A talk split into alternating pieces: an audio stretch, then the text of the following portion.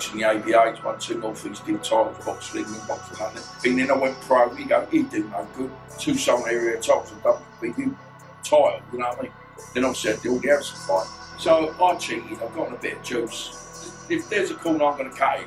You know, like we all do. And one thing I always learned, there ain't no free lunches. Because of that, then I went on the unlicensed circuit, mopped up. I never give a toss about anything. I was just an idiot. I was just, when I was growing up, you know, this reputation I've got, you know, I was, I was hard hustle, wasn't I? I was in trouble for something else, looking like I was going to go away. By the grace of God, it had nothing to do with me, got dropped. Then I lost my dad. Then I got chopped up. You can't live the life I was living and not expect to get a smack on the arse. I don't care if you're Bruce Lee or Jackie Chan, I'm beating on the chin, mate. You're going with a little kid and that is, that's gospel.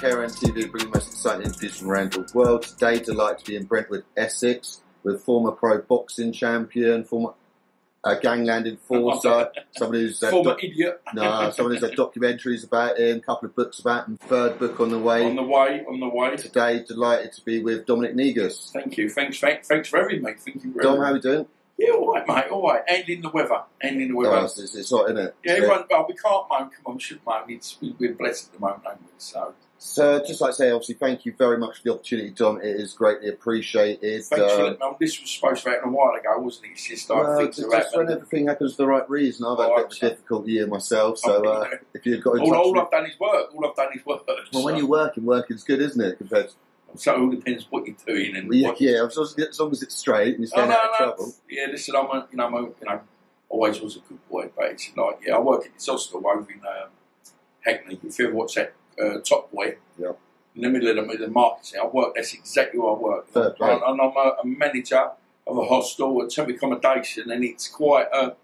I thought to be working at this job was going to be physical. It's not. It's mental. It's mentally draining every day. It's, it's quite negative working there because everyone's negative. And I'm there, I'm, I try to believe it or not. Everyone goes, I can't believe how happy you are. I said, You ain't got a fucking clue. But I have to be upbeat because otherwise, you know, it's, swallow you up. oh, it is. It's very it's hard work, and it's like, you know, you see people people in genuine pain there, and then, you know, they're addicts.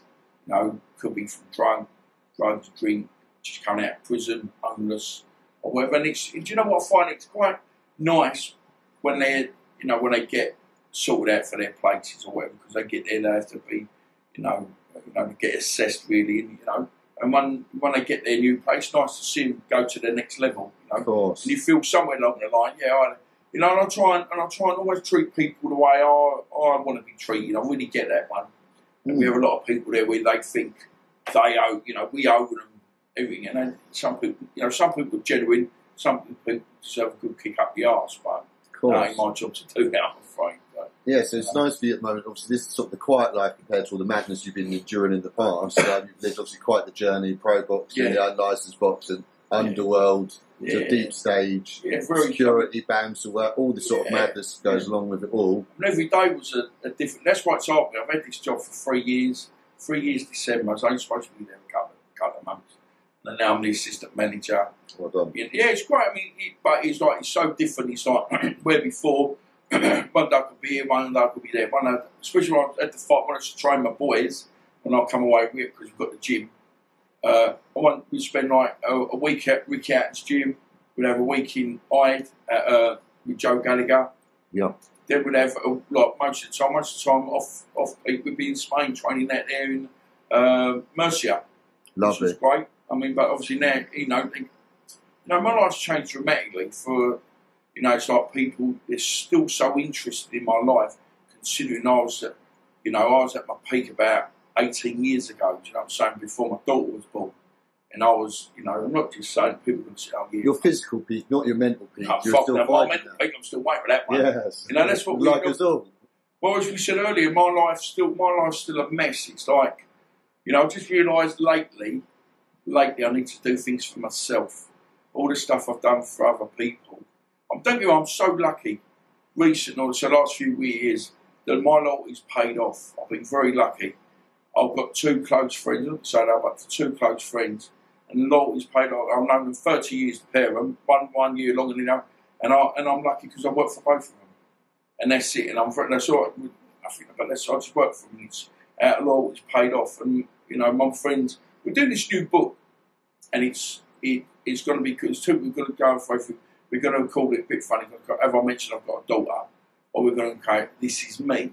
Basically, it's the, the, the real my real life through other people's eyes. and one of the, we've got Karen Saunders. She, she's massively involved. I mean, she's writing it. She's on the phone with people every day, and she's saying like one of the things is that give give them three words that describe me. Two of the most regular ones that come up. One's come up. You said you said Jimmy to Martin's come up. Fearless. That's come up a few times. But the other one was misunderstood. But the one that's most everything ninety nine percent to be loyal. And that's where we were brought up, and I was brought up being you had to be loyal. It's all about being loyal. And it's just, it don't mean nothing nowadays, does it? Loyalty doesn't mean anything nowadays. And it's, I don't know, it's just really weird how life's transcending. I'm trying to be posh, you know, these big words. Let's go back to your childhood though, to see what, what, how you were ingrained with those sort of qualities and that. So, so where, where, were you brought yeah, up? Yeah, I, mean, I, was, I was quite, even though I was born in Bethnal Green, my dad, mum, mum, dad brought us up in Woodford with my brother Freddie. Were they from the East End though? Um, no, it's dad, dad, well, dad was on the print for years. Mum was Italian, see. My mum's Italian. She came over from Italy when she was a, she was a teenager. They met. I was, dad had me when he was 15. My mum was 20 years younger. We were lucky, even though I was born in Bethnal Green, I was brought up we were like brought up in Woodford, you know, and it was like mum and dad were awesome. They were great. You know, we know people are they're like, yeah, okay, so it was an hard upbringing, but it was it was it was a decent upbringing. We had what we wanted. We had shoes on our feet, feet uh, we had food on the table, great Christmases, we had presents, you know, and then you know brothers and sisters. No, my brother called Freddie. You know, we're so different. We are we are so different. Yeah. You know, I mean, a bit, a bit uh, he's not well at the moment. He's got stage, uh, I think stage three or stage four lung cancer. So that's force with him. Yeah, we're all dealing with all different, you know. But it's like when my brother's got problems, I've got my own problems. You know what I'm saying? Then it's I deal with my own shit. I want to know about what's going on in my life. But it, it's uh, yeah. So we brought up with It was great. Left school at 15. Started work at uh, on the Thursday. I left school. Started work on Monday grafted all my life ever since. You know, I mean, I was quite lucky. I mean, my brother's a straight game man. I was always looking for the edge, you know, the corner. It's always there's, there's if there's a corner, I'm going to cut it. You know, like we all do. And one thing I always learn: there ain't no free lunches. You know, that's an old saying, but it's so true. Where you have all these people like one thing. I never two things I never got involved in was drugs and porn. Not saying I could never get, never got money back for that. But there were never two of the things I really wasn't really interested in. I mean, don't get me wrong, looking at where the money is, that's where the money is, you know. I mean, but it was never, you know, I always wanted to be part of something. I wanted to be, you know, I think it's a bit, corny saying, I just wanted to be loved. You know, that's the thing with me. I wanted to be, you know, so I wanted to be part of, you know, I could meet you for two minutes and all of a sudden someone would say something to you and I'll, I'll, back you up, you're my mate. And it's, I learned the hard way isn't like that. You know, I got left left in the lurch many a time, thinking people were my friends stick up for me, turn around, I'll be on my own. But then sometimes being on your own a bad bad way because least you know where you stand, and you, know, you ain't got to worry about him getting knocked out because you're on your own. So, but yeah, it's uh, yeah, we had we had a good upbringing to be honest with you. It was great. And I heard you mention previously you started boxing at quite an early age, or you went to the gym initially at 11 years yeah, old. Yeah, I was, in an, I, was a, I was a gym rat for a long, long time. You know, my dad took me down there when I was a, you know, I was a a, a tubby little kid with. So your dad into boxing and that? Yeah, my dad used to box in the army. And, uh, you know, we'd all muck about. My, they've got, my, dad, my dad was 50 when he had me. So when I was like 15, 16, and I, we want to go, or growing up, when we want to go and play football, my dad was a, my dad worked nights, you see. So then we never had back to that kind of lifestyle with my dad. Because dad was always at work. He was a proper dad. You couldn't ask for a better dad. You know, I always said if I could be after man, my after dad, my dad was. I'm, I'm a white. Australian, yeah. Yeah, because he was just straight down the line. Went to work. The weekends were our time. You know, my dad would wake up at six o'clock. We'd go at six, and we'd see him in the morning, three o'clock. And we were lucky we might wake up when dad was coming in. We'd have a cup of tea with him. Well, that was the thing. We'd try and wake up, see my dad coming in. But then was in the sort of weekend. So we never had the thing where we played football with dad because he was, you know, he was always asleep. And it wasn't his fault. That's what he done. Like my mum was the boss. You know, she was, she was Italian. She was great, my mum. But if there was anyone I'm going to give you a slap, it was my mum. All my mates knew that. My mate, my mates love my mum. You know, and my mum's been gone 11 years February. Dad's been gone 18 years. Uh, April just gone. From, Yeah. Rest in peace, both. Yeah, but my mum, they were great. And, you know, we got a bit of resentment now. I mean, my mum left my dad when he was 74. And he was like, but she had a midlife crisis. Dad knew. Dad wasn't silly. Look, mum's 20 years younger. I'm quite happy now. His dad his time sitting on the sofa, uh, watching the news. I don't know if you're a mild man, you go in oh, the best friend, mild man, you sit there like, like that. And you just, because we didn't have remote controls in, you don't believe it was just starting. And you just go and turn the telly over and go, and you go, you go, I'm watching that. My dad, you're asleep, no, I'm not watching that. Is his telly? We didn't have loads of telly, everyone's got tellies everywhere now, know. We had, I think we had, we had, we had the coloured telly in, in the front room and we had a black and white one in the back room. You know, and let's say it was, it was, oh, they were good times. I mean, if I could go back now, I'd think, you know, like you're told as a kid, ain't you, uh, the best years of your life. And you go, yeah, yeah, I can't I wait till I leave I school. know. And I say to my daughter now, she's nearly 18, and uh, they're the best years of your life because you ain't got no worry. But you, you don't realise you're coming to the end of that now.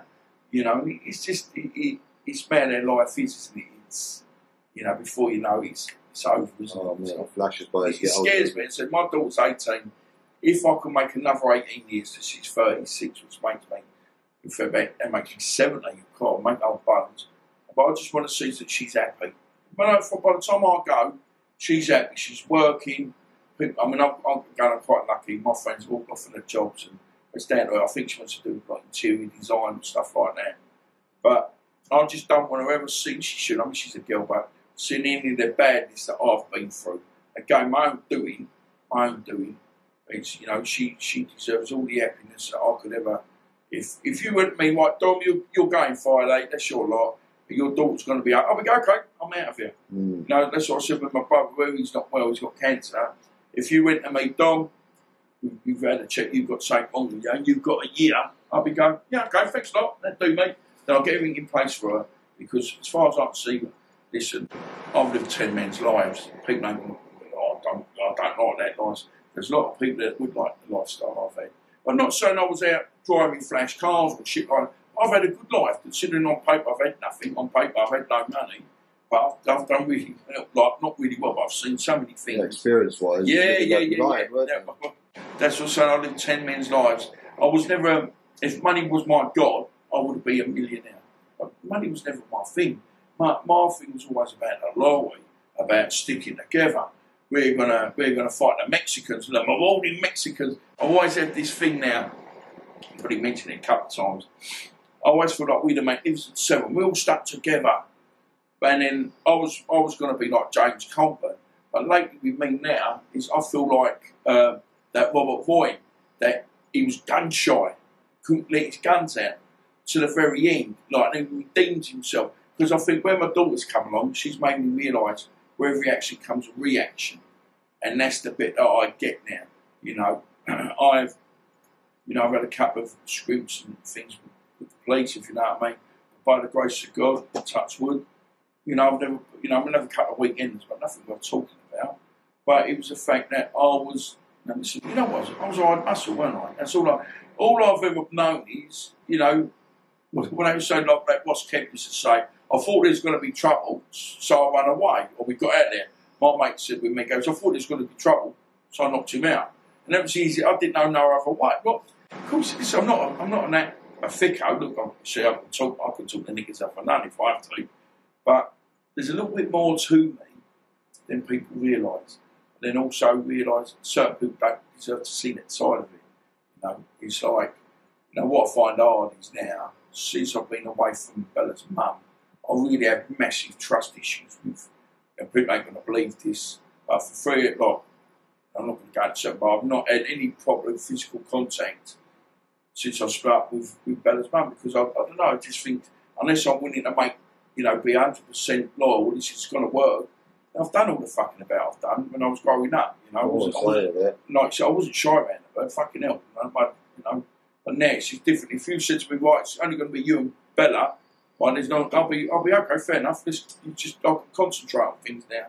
But the only thing, is quite a lonely life I have because that's the way I want it to be. Do you know what I'm saying? It's like I don't think people deserve to see that side of me. Yep. Um, But um, so during your childhood, when was it you started taking the boxing seriously? Because also I know you did the karate seriously. yeah, I did everything. I mean, I was Did you in, box as a junior? No, no, no. I did. You know, my first time at a fight, I think I was 19, 20. I was doing door work.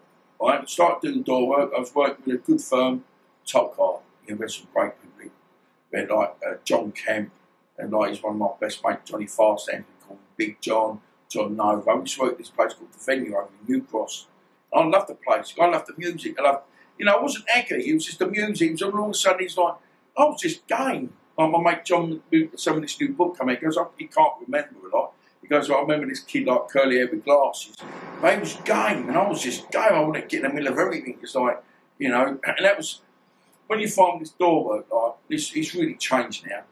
But back then, you'd have say two, say you had ten guys, you'd have two guys that can really have a proper tear up.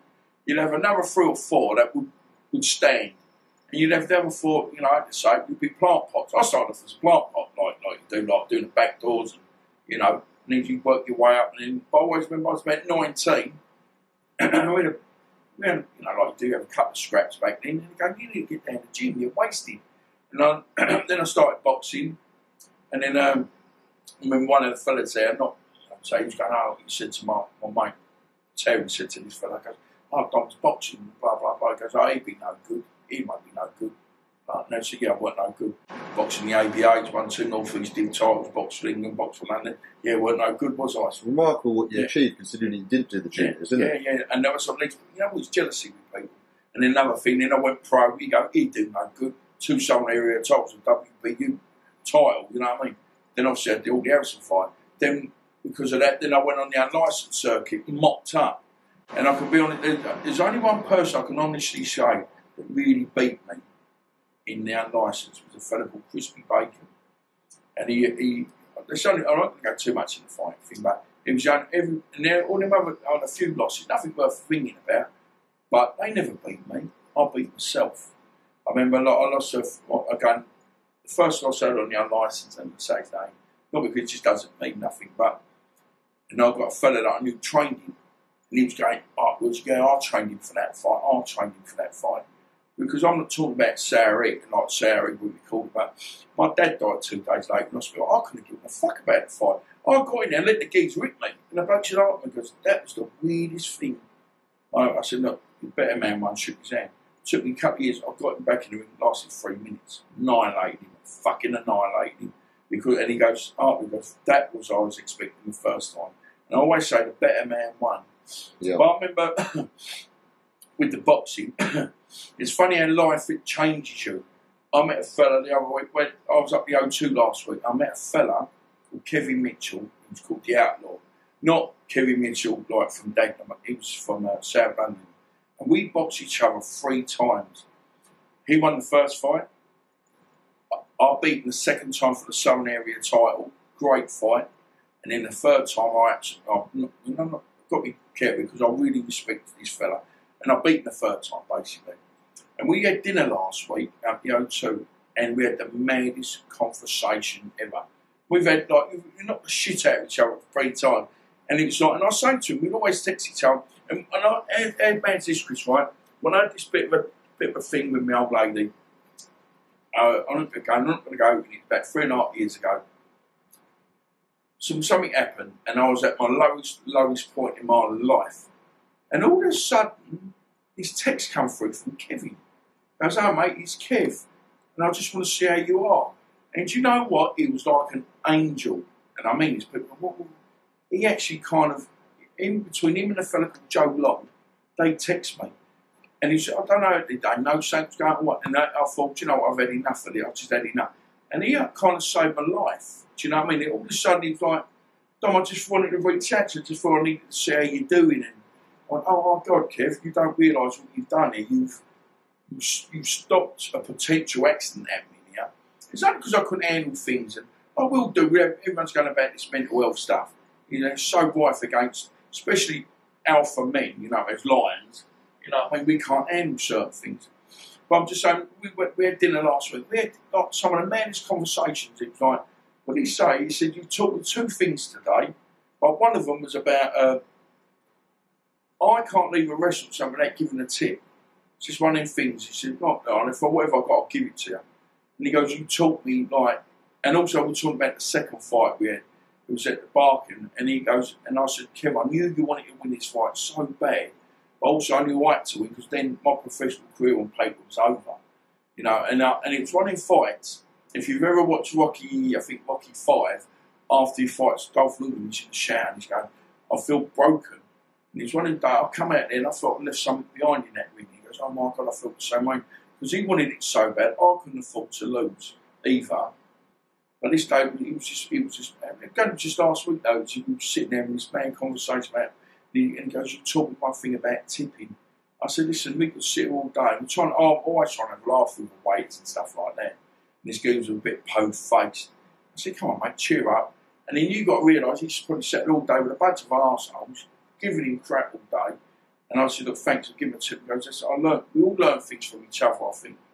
You know, I mean, I don't know, it's just, it's just really weird how, how life is, isn't it? It's, you know, it's like, like this interview. Like, I've, and I love your stuff. It's like, I know we talk about the people you interview. And it's like, you know, of course everyone, I walked into the party, I knocked this guy out here, and I've done that, I shot this boat one, I've stabbed this one. Really, my life, my life's trying to change a little bit. I'm not trying to, trying to come off of that kind of thing now, because realising there's much more, so much more to life now. And life, even though life's changed for me, mentally it probably, hasn't got any better than it was back then, because every day I seem to be fighting demons that weren't there before. Where I was so reckless before, I never give a toss about anything. Now I worry, as like last night, a phone call from saying two, after, after, well, I don't really answer the phone anyway, especially if I don't know, you're better off texting me. But it'd be like, if I don't know, and also I have these two phones need to play, play on my mind.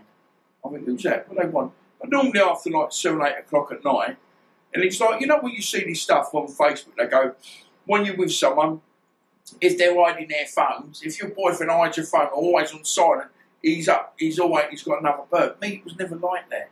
You know, believe it or not, I was so loyal, but my phone, my phone rang after like seven o'clock at night.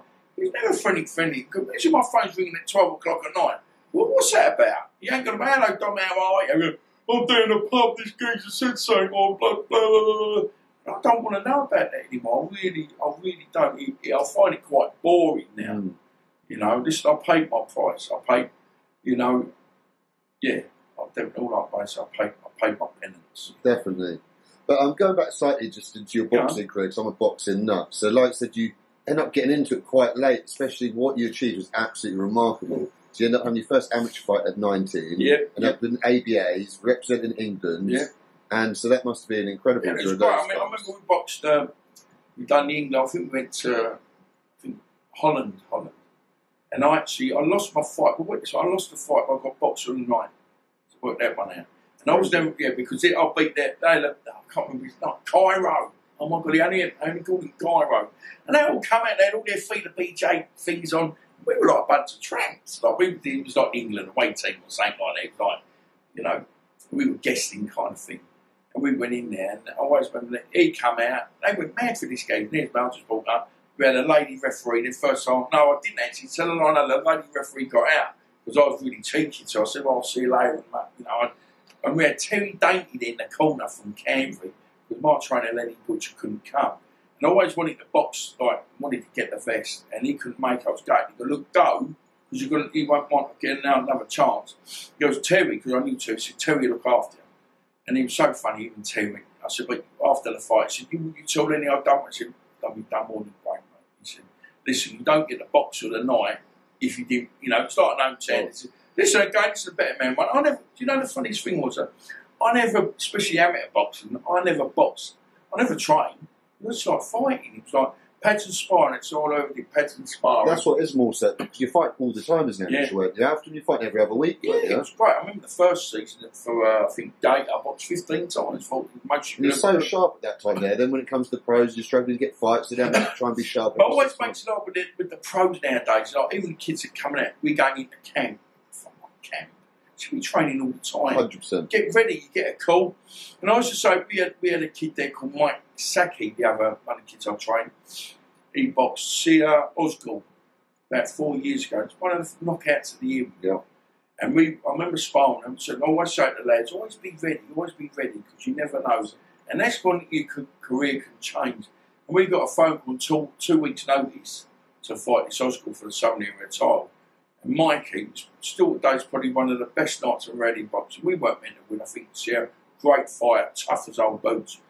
Uh, you know, I think it's 13 and 0. We weren't supposed to win because we had two weeks left.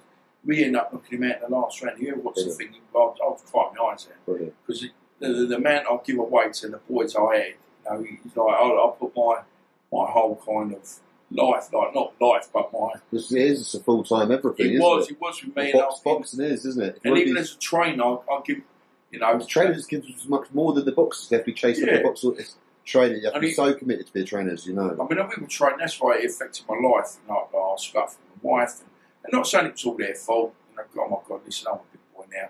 But it was like, you know, but I was so committed to these boys. And I always say to the boys, it's all about the bigger, bigger picture. And just at the end, say, just a couple things happen. And then, do you know what? I just, I just walked away from it. I said, this ain't no, I've, I've sacrificed so much. Especially like, all they say, you want dog, you get a dog. You know, I've heard so many kind of Oh, mate, I've life of boxing trainer is very tough life. I mean, Yeah. I've seen it up down the gym over at Guildford, and I've seen Yeah. it with John Edwards. He has his kids from. He's a good Well, trainer. he, he has them from a kid. He has them all through the England No, no, no, stuff. no, fuck as, a Sorry, pro, that's the first it's swear word I've done swear now. way through. No, I'm trying not to. I'm trying Yeah. to behave myself. Yeah, yeah, he has them turn pro. They have ten fights with win them all, and then they end up leaving him. Yeah. It's just Yeah, I've there's seen no it all law. time. It's disgusting. I've seen it all the time. Do you know what the worst thing I ever got told? And I love saying it, especially on camera. Some of the, the, the rumour was going round, and and I watch this camera, and if you do watch this, you know where it come. I know where it come from. You think I'm fucking stupid. Right? They, they said I was taking off this kid's wages. And do you know what I love to this day? Is that funny? This kid, we had the same accountants because it's part of the sponsorship Yeah. deal, right? And then and the sponsorship deal. So and I said to when it all we all, it all got basically all split up, and so when the sponsorship deal come to an end because I was basically said to this fella, I said, look, what do you want to do? I said, do me a favour, give me the sponsorship up. This was happening in Christmas, so give me January and February's, and he could have the lot. You know, Jerry Tsar because I, I finished it, Yeah. and he went basically went. Oh, they said, well, thanks for what you've done for us, but no, I'll keep all the sponsorship up. I said, okay. So I got on the phone, like they phoned me, said, what's happening with you and so and so? And I've gone, um, um, I'm, I'm stopping it now. And I went, hold on, hold on, hold on. All we sponsor because of you. And then basically, when he said that, he said, no, I'm keeping the lot. I went, bang, bang, bang, bang, bang. All in, I think, four days. All the sponsorship got stopped. Yeah. Then I've got someone ringing me going, the mate's going to me, I think we're out of order stopping their sponsorship. I said, what are you on about? I said, they're my friends. Yeah. They're only sponsoring because it does say half the sponsorship money goes, he gets off and I get off. Because I couldn't do what I was doing. I couldn't have a job. And I was doing a bit of stuff at the weekend. But then I said, when this, this thing got this room work, I was taking half his fight money. What, what are about? Even the, the accountant went, "Hell, hello. I said, hold on. And he's got my account, he does my accounts. He's going, now look. He goes, it's funny that. They he owes you a lot of money then. He's, that, that, I was, that's what hurt me so much. That the things I've done for people. You know, I was, I was, I was begging, uh, everything went on. Everything went on. It's all about half, half, half. You know, except his money. I always remember this kid I had. He boxed for some title, and that's the only time I asked him, he gave me whatever it was. I said, Could you do me a favour? Could you give me a bit extra for this fight? Purely because our other lad's fighting next week, and I've got to put in the ticket money for him. So when he fight, when you fight again, you know you've got that's the only time I ever asked for a little bit more, and that's to cover my other fighters' tickets. Because we all worked we all worked together. And that, that's what upset me a little bit. But then also I knew it was the way it was gonna be. That's the way it is in boxing. Fucking money in. It's a nightmare, isn't it? And trainers get nothing out of it. They do it for love. Yeah. Unless you're in the top one percent and you've got world champions. Yeah, I mean It's for love. The amount of time you put It in rather always upsets me a bit there. We were so close to big things with certain, well, a few of the fighters. I mean, don't get me wrong, I sit there, and do you know what I can do now, even when it happened? I know I can look at myself in the mirror and I'm all right. Do You know what I'm saying? I ain't done nothing wrong. Of course. You know, before, you know, you, I could sit and, you know, say to the camera, I tell you load of lies, don't matter to me, I'm bullshitting. No, no, no, when I sit on my own, that's when I know when I've told the truth. And I sit there go, You know, I've got no shame. I did everything right. Did everything right. In fact, more. Cost me my, my marriage. In fact, again, I've never blamed the boys because it's my doing. I'm not bloody stupid. But what the amount of time and effort I put into them, I should have put into my relationship. Yeah, And then- of course, it's a sacrifice, isn't it? You're making for them lot, and it just doesn't yeah. get it doesn't get no, it doesn't. I see it every day in the boxing game. Yeah, it's it uh, it's ruthless. I mean, he's hard. I mean, me, my pal used to say, I mean, the, only t- the time I used to see you so happy, it's about 98. We got, we, my, my pal goes, you'd walk round, you'd have your, your, your pot of rice, you'd have rice, uh, chicken, coleslaw, rice, and tickets for your fight. And that's all we did training tickets, fight, training tickets, fight, training tickets. And I was, absolutely happy because you couldn't, you couldn't come near me then. Yeah.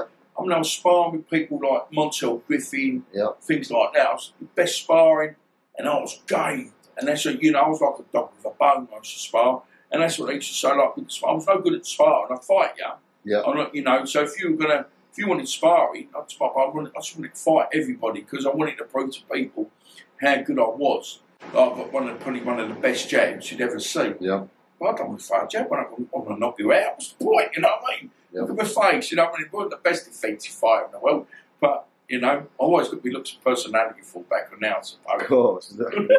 but uh, so going back to those times, like you say, the nineties, the happiest time of your life. Obviously, you've done so well as an amateur, and then when you went decided to turn over, what age was this? You I was 96. I was 26. nineties, 96. 96. I was, I was 26 then. and you know where you'd had um, such a great amateur career. Did you get sponsors on board straight Ah, away? Oh my God, what a spot I had. I think I'd, I'd cut my power sponsor. My mum give me 150 quid. And I wore my shirt, like his name on my shorts. But now, cons- considering what I see now with the sponsorship, you know, you would get there, all my, the base, one of my lads, was getting wages, he was getting like three grand a month for Yeah. sponsorship. I wasn't getting that, I, I wasn't even clearing that, like, just about clearing that now when I'm working. Yeah, you know yeah, I no, you like- see it. You see, especially today, the, the people who come from the England setup get every opportunity. Yeah, don't I know, but my boy, I went out grafted for all my lads. I went graft sticking all my pals. Yeah. Like they took my me. So '96, no, I didn't have any sponsorship deals. All I did, I still had a good, t- I had a good following. So I was always good with the tickets. That, that makes you do well in itself, Yeah. doesn't it? And what Yeah. about um, promoted? Did you get promoted on I had Frank away? Maloney. I had Frank. So that's, you got Kelly, big, as you like. yeah, big know. promoter on board straight away then. Yeah, it it was- great. And he, Frank was, I mean, well, they, they knew I was doing the security then, so, so they knew, you know, there was a couple of things went on there. They'd seen me in action before Yeah, yeah, and- boxing. So like, I was a couple of things happening. Crap. Anyway, I was all known. I was always known as like when you see big, what's his name? Uh, Fraser. Is it Fraser? Fraser Clark. Yeah, Fraser Clark. Now he was the mate. That, that's all. That's all. That I was doing. I was doing security back in not. Yeah. 89, 90, when George Foreman came over, and, you know, then also I'm the security guy. And it's really weird now that when you see the security boys now, it's all about what pictures they can get taken with. Like, we would never talk that way. We were there to make sure we were doing the clients. You know, they were our client. We bought the fighters out, things like that. You know, again, I was lucky enough to do like personal security the likes of Prince Naseem. Nice. I was on his detail kind of thing. You know, I Costa the Zoo. I was with him when he come over when he fought Ricky Hatton, Awesome. which always made me feel bad because I'm always a Ricky House lover. Ricky, yeah. You know, and I love Ricky. I was- I'm, I'm, I'm very lucky enough to say, even to this day, I have Ricky's phone number in my uh, in my phone. I've called him direct. Not like giving the big one, but he was like, you know, I'm quite lucky that everywhere I seem to go, even though I could be a bit of a dick, I seem to make friends. You know what I mean? And, it, and it's that boxing world, you get found out. You Yeah. get found out. If you ain't no good, you get found out. Definitely. How many listen, how many wannabe fighters you see out in there? It's like you have amateur or pro. This semi-pro must be semi-hard on. You know what I mean? Because there ain't no semi-pro. Don't get me wrong. I, I, there's pro, amateur, or unlicensed, and that's what there is. I mean, it's like we talk about the unlicensed. I finished up my career on the unlicensed because you know where I made the wicket with all the Harrison Of course. you know, and then going so so night so I turned pro ninety six with Frank. Frank was great. Frank Frank never took a tanner off from me. We had a good relationship. And then you, during that point there, you know, when you turned pro in the initial few years, were you still doing the security balancing yeah, work? yeah, yeah, I loved it. I mean, I was doing everything. I was a, you we carried- do, yeah, with, with, with Top Guard, and I worked mostly with head. I worked with all most of the top companies in Britain. Even today, I've probably got one of the best CVs. You- you- I got offered a bit of work a few years ago when I was training one of the fighters. I always keep bringing it up. Don't mean to, but I can't help it. My mate said, "Look, we've got a bit of personal work coming up. You know, so good job. Will you be interested?" I said, "Yeah, I'll put me down for it." turns out this was with Conor McGregor. This was when he is it fought Aldo, all this, Aldo. Yeah, Jose Aldo. Yeah, that's it. In, in the kid he knocked out, and out of eighteen people, their security that chose me. I was supposed to go a three month contract, good money, good money. But I turned it down because I was looking after I still had my boys, and I didn't think it was right to leave them when I was training them. Fair play to. And yeah, but you know, why and I got kicked in the bollocks anyway, which it didn't really matter. But then it was uh, that's, so my, my CV was really good, and I was very hands on. Listen, people know I'm hands on anyway. You know, did a bit of this, did a bit of that, bit you know, did anything to do with full contact. You know, any you know anything I could hurt people with. It was great. You know what I mean? But I so, so I turned pro '96. I think '97 I boxed Chris Emery, win the Southern Area title. He has a Good achievement. yeah, but he has the accident in the last round. Yeah. That, that really did play on my head, you know, and it's like funny. And then, you know, and, that, and if Chris is looking at this, I would really, this is something I'd love, you know, if anybody could help me with, I'd love to actually sit down with Chris Emery. Yeah. Never spoke to him since that day Yeah. I knocked him out. And always, to be honest, I always had utmost respect for that man. He was tough, tough. I remember that fight, we, I'd only ever sparred five rounds, like one, two, get five. I'd only have done four rounds on the pads. And I always remember we, we'd done this, we used to run up Orange Tree Hill, me and Lenny, Lenny would be on his bike. And it's and I will tell you in detail, this hill was like that. And it's the closest I've ever come to shitting myself, running up this hill. And then I remember the last round, we would be on him, tough fight. He was a bit naughty here and there. I felt he was in front. A lot of people, he was 50 50, but I felt I had, to, I had to pull it out in the last round. And I remember Lenny being in my corner and Frank Maloney going and saying certain things. I'm not saying now, but he's prepared to do this. And, you know, we regret certain we've got to be prepared to die in there. Come on, uh, That's what they train them. yeah, yeah, and, Lenny's going to Dom. And I remember him saying, Orange Tree Hill, Orange Tree Hill. I went out there, and by the grace of God, it, it worked. And I remember in front of Chad, me and Mo, I don't know, something worked on for ages. And he actually, once something works, you do anybody, if any fighters here watching this, you do work on the shot, work on the shot, you actually pull it off. It's a great thing. I remember this lazy jab in the last round. And I don't know, and I did, I rolled underneath it, hit with a right hand and it straightened him right up. And I jumped on him and I remember, you know, obviously he's knocked out. And I remember a certain next fighter in the crowd and the referee stopped. He's going, oh, I can still remember him, it was his thing, why you stopped it? Oh, it's a liberty, it's a liberty. Two seconds later, he's in a white mess. And that taught him to keep his mouth shut because I didn't realise how hurt this Chris was. Now, I can still remember this day. I come out and everyone's to calm down. You know, couldn't, typical of me. My, my moment of glory, and I could tell it's probably about three or four times. My moment of glory can't celebrate because something's happened. Yeah. And it's like, you know, of I was worried. You know, and it, and it put a bit of a damper on the way I looked at boxing. I mean, we had a we had a young lad, I don't know, I don't Spencer or whatever, but we took him sparring a few years ago over South London. And he was sparring with this other lad. Top boys, great fight, all sparred well together. And it ended the, ended, so the last round of sparring, this, our boy clipped the boy with the right hand, so we stopped sparring. And as we were talking the wife said, "Man, get on the back, a couple of rounds, finish off." The same thing happened there. He's collapsed there, and it's like he's gone into a coma. And you think, 18 ounce gloves, head guards, and it brought all that back.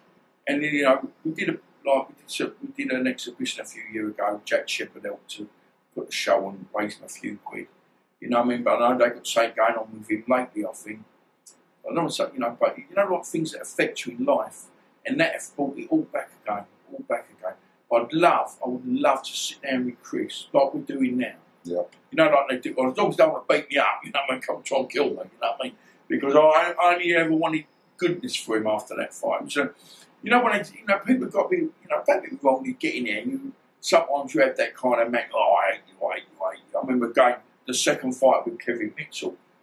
I not because I want to kill him, I've got to win. I've got to win because I realise there's so much on the line, and it was like, well, you know, I never want to kill anybody. You know, don't get me wrong. If you're talking about my, my wife or my kids or someone, I'm, yeah, that's completely. Anybody touches them, it's you know, it's gloves or phony. But it was like, no, wait, that, that still today plays. And that's this. About a year or so ago, I'm driving, I'm driving back from the village, like Windy Village, it's, it's hostel. And uh, so something came out on Facebook. I'm sitting in the car, trading, and all of a sudden, this poster, someone's put the post up, 97, Grundy Park. It was, it was top, it was me joint top of the bill with uh, Julius Francis, a fist fight for the Commonwealth.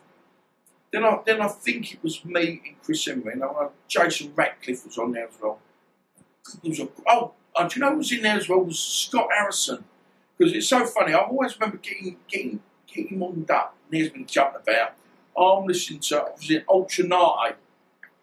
I'm free. I'm good free to do what I want to do.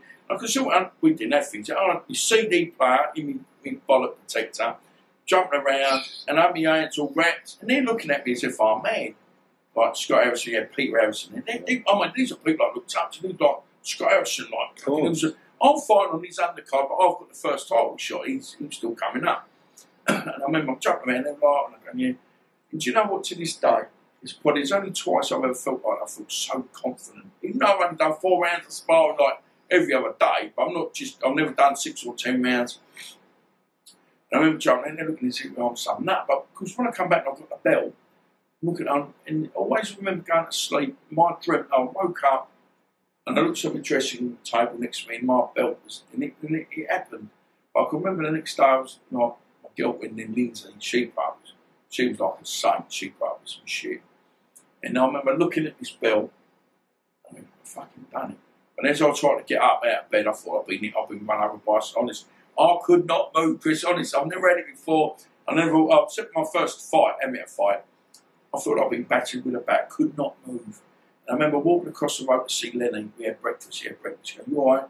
I my eyes were shut. And I was Tough fight. anyway, so we had, I remember my girl Lindsay took me to the David Lloyd to train there. I sit behind, everyone knew me there, so I sit behind the counter. I'm Like, all right, don't worry, you get on? And see you fight fighting Europe, because the fight was on Eurosport, live on Eurosport. First fight on, and that was when they took Chris away, and that was when they had one ambulance out. So the whole show got cancelled. Whole show. Because they only had one ambulance. And I remember sitting there, and, and then a couple of fellas come and go, look at the state here. You look like that bloke that's gone to hospital, like, because in the, it's in the sun and everything, like, Bob's has gone to hospital. And this bloke pulled him and went, wait, that was him. Oh, they can't, I'm so sorry. I said, no, you're all right, you know what I mean? But I remember Frank Maloney ringing me. I was at the Lloyd because they phoned Lenny up see how I was doing. And I sat down the Lloyd because my girlfriend was working. She dropped me off and picked me up. It was like quite a, even though I trained there, it was quite a uh, social kind of, everyone knew me there. So, you know, I was sitting, I couldn't move, I was, was moving. I walked up, I was two black eyes. And then Frank rings me and said, look, come up the office, we want to talk to you. Everybody, obviously, look, we, everyone's desperately worried about Chris. But what about you? How are you? I said, look, I'm all right. I said, look, come. And I went up to see Frank, and he's going, you all right? Look again. So I don't touch me. I'm so sore, you know. And I remember, uh, and he's going, just- he give me these sunglasses. I'm quite like pack of sun. You wear them. I said, I ain't wearing glasses. He goes, well, I said, I'm proud of these marks. I mean, you know, we all nearly killed each other, me and Chris, to fight for a Southern area title that back then it was worth so much. It was like, it's equivalent now to a British title. Like everybody wins, you know, Southern area titles. Now it's like so willy nilly. But back then it was so prestigious. Even, even now, the Southern and the English, the British, they're the proper ones. You know what I Yeah, mean? because you've got to fight for these titles. You really do. It's like, you know. So then after that, we, uh, I remember then we, uh, we boxed up. We, what's his name? Uh, oh, I can't remember his name then. We got a draw. I wasn't right. I remember that's the first time ever. I a bit bad. It's the first fight after. Uh, oh, bloody hell. Oh, it was, it was at Nobby Nobbs' gym. I, I remember having a fight, we got a draw, and I couldn't work it out because it was an hard fight. First two rounds, all of a sudden he hit me, and then all of a sudden I just, I just went off, and I was on him. I put him over in the last round. I give a draw. We couldn't work out. That a draw? But then uh, we boxed Constantine Nokri, a Russian, top the bill. Oh my God, like six, think it's eight fights, top of the bill at York. Completely, that ain't done. Monty White was underneath he was fighting. Monty was a great fight. I love Monty. You know, I mean, he was, again, he's the amateur school. I, he was, I also look at these boys, man, he good. And I boxed his constant, and he was, he, this guy was slick as a bag of eels. And I think after me, he boxed Henry Walton, giving loads of aggro to Walton, knocked him out. I think the same man as I did. But I always remember my face was hurting, and all of a sudden it felt like touchy. It was like getting electrocuted. I thought, oh, I'm struggling here. And I remember I come back and I think, I mean, I don't say nothing, Lenny, but I'm in trouble. Because every time I'm like that, it hurt. I've never had pain like it before in my life. And he got about the sixth round, I think it was the sixth round, and stopped to me. And Lenny just went, because he, he, was, I think it was about, I was just getting in, he won the first two rounds, he was so slippy, switchy, and he was small and funny, his man looked so, every time I thought, jab, maybe, I thought, bloody hell, and I was worried, I think, I could lose this one. I think, no, come on, come on. And I remember Lenny come back, went, back, he went, Dom, just go out and bash him up.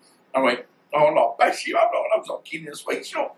And I went out there, of course, it was a double left hook. I threw right hand first, one to the body. Now, when I went through one to the head, I went, all of a sudden I spun round. Because I was on the floor and so I broke his ribs and everything, as bad it was. And if there was a fight that I needed to pull it out of there, that was, and it turned out I had an, uh, an ear infection. And all my next day, my face swelled up, it was like that. And I remember we went out for dinner the next night with Miguel and uh, a friend of mine, Chris and Andrea. Sitting there, night to eat dinner with my mat, finger and mouth. So every time I was biting inside of my mouth, it was all swollen. It turned out an ear infection. And I, I remember, I don't know if you ever remember watching uh, Marlon Starling box Lloyd Honeyghan, and his face swelled up. That's exactly what he. I think he had a tooth infection. Yeah. And I've never had a. I would You never were lucky that night then. that one, I, I promise you, they don't realise. It's like, but then after that, we then, then we, we got Pete against Bruce Scott. Bruce Scott to this day, he's, you know, I've got another one. I I respect every fighter, but that night he showed me I could compete at world level. You know, because even though I lost to him that night, it was a great fight. You know, they stopped it. Oh, a guy got cut, he hit me, hurt me, he wobbled me, and the ref stopped it. And then the ref was a good ref. He said, "Don't live to fight another day." He'd have, I think, that 19 fights. I think it was like something like 17 knockouts. Oh, there's me. I'd be, I'd be seven fights and be five knockouts. There's me, like you know. But I wanted to fight everyone. We didn't care. You know, we were. That's how fighters are. You, know, you want to fight the best. You're a champion. You fight the best. And it's like I always remember uh, my first proper bit of spar when I signed my contract. I went and sparred with Chris Okoh. What a gentleman. I always remember the first first round of sparring, he hit me with a body shot. And I went, okay, is this what the pro's all about?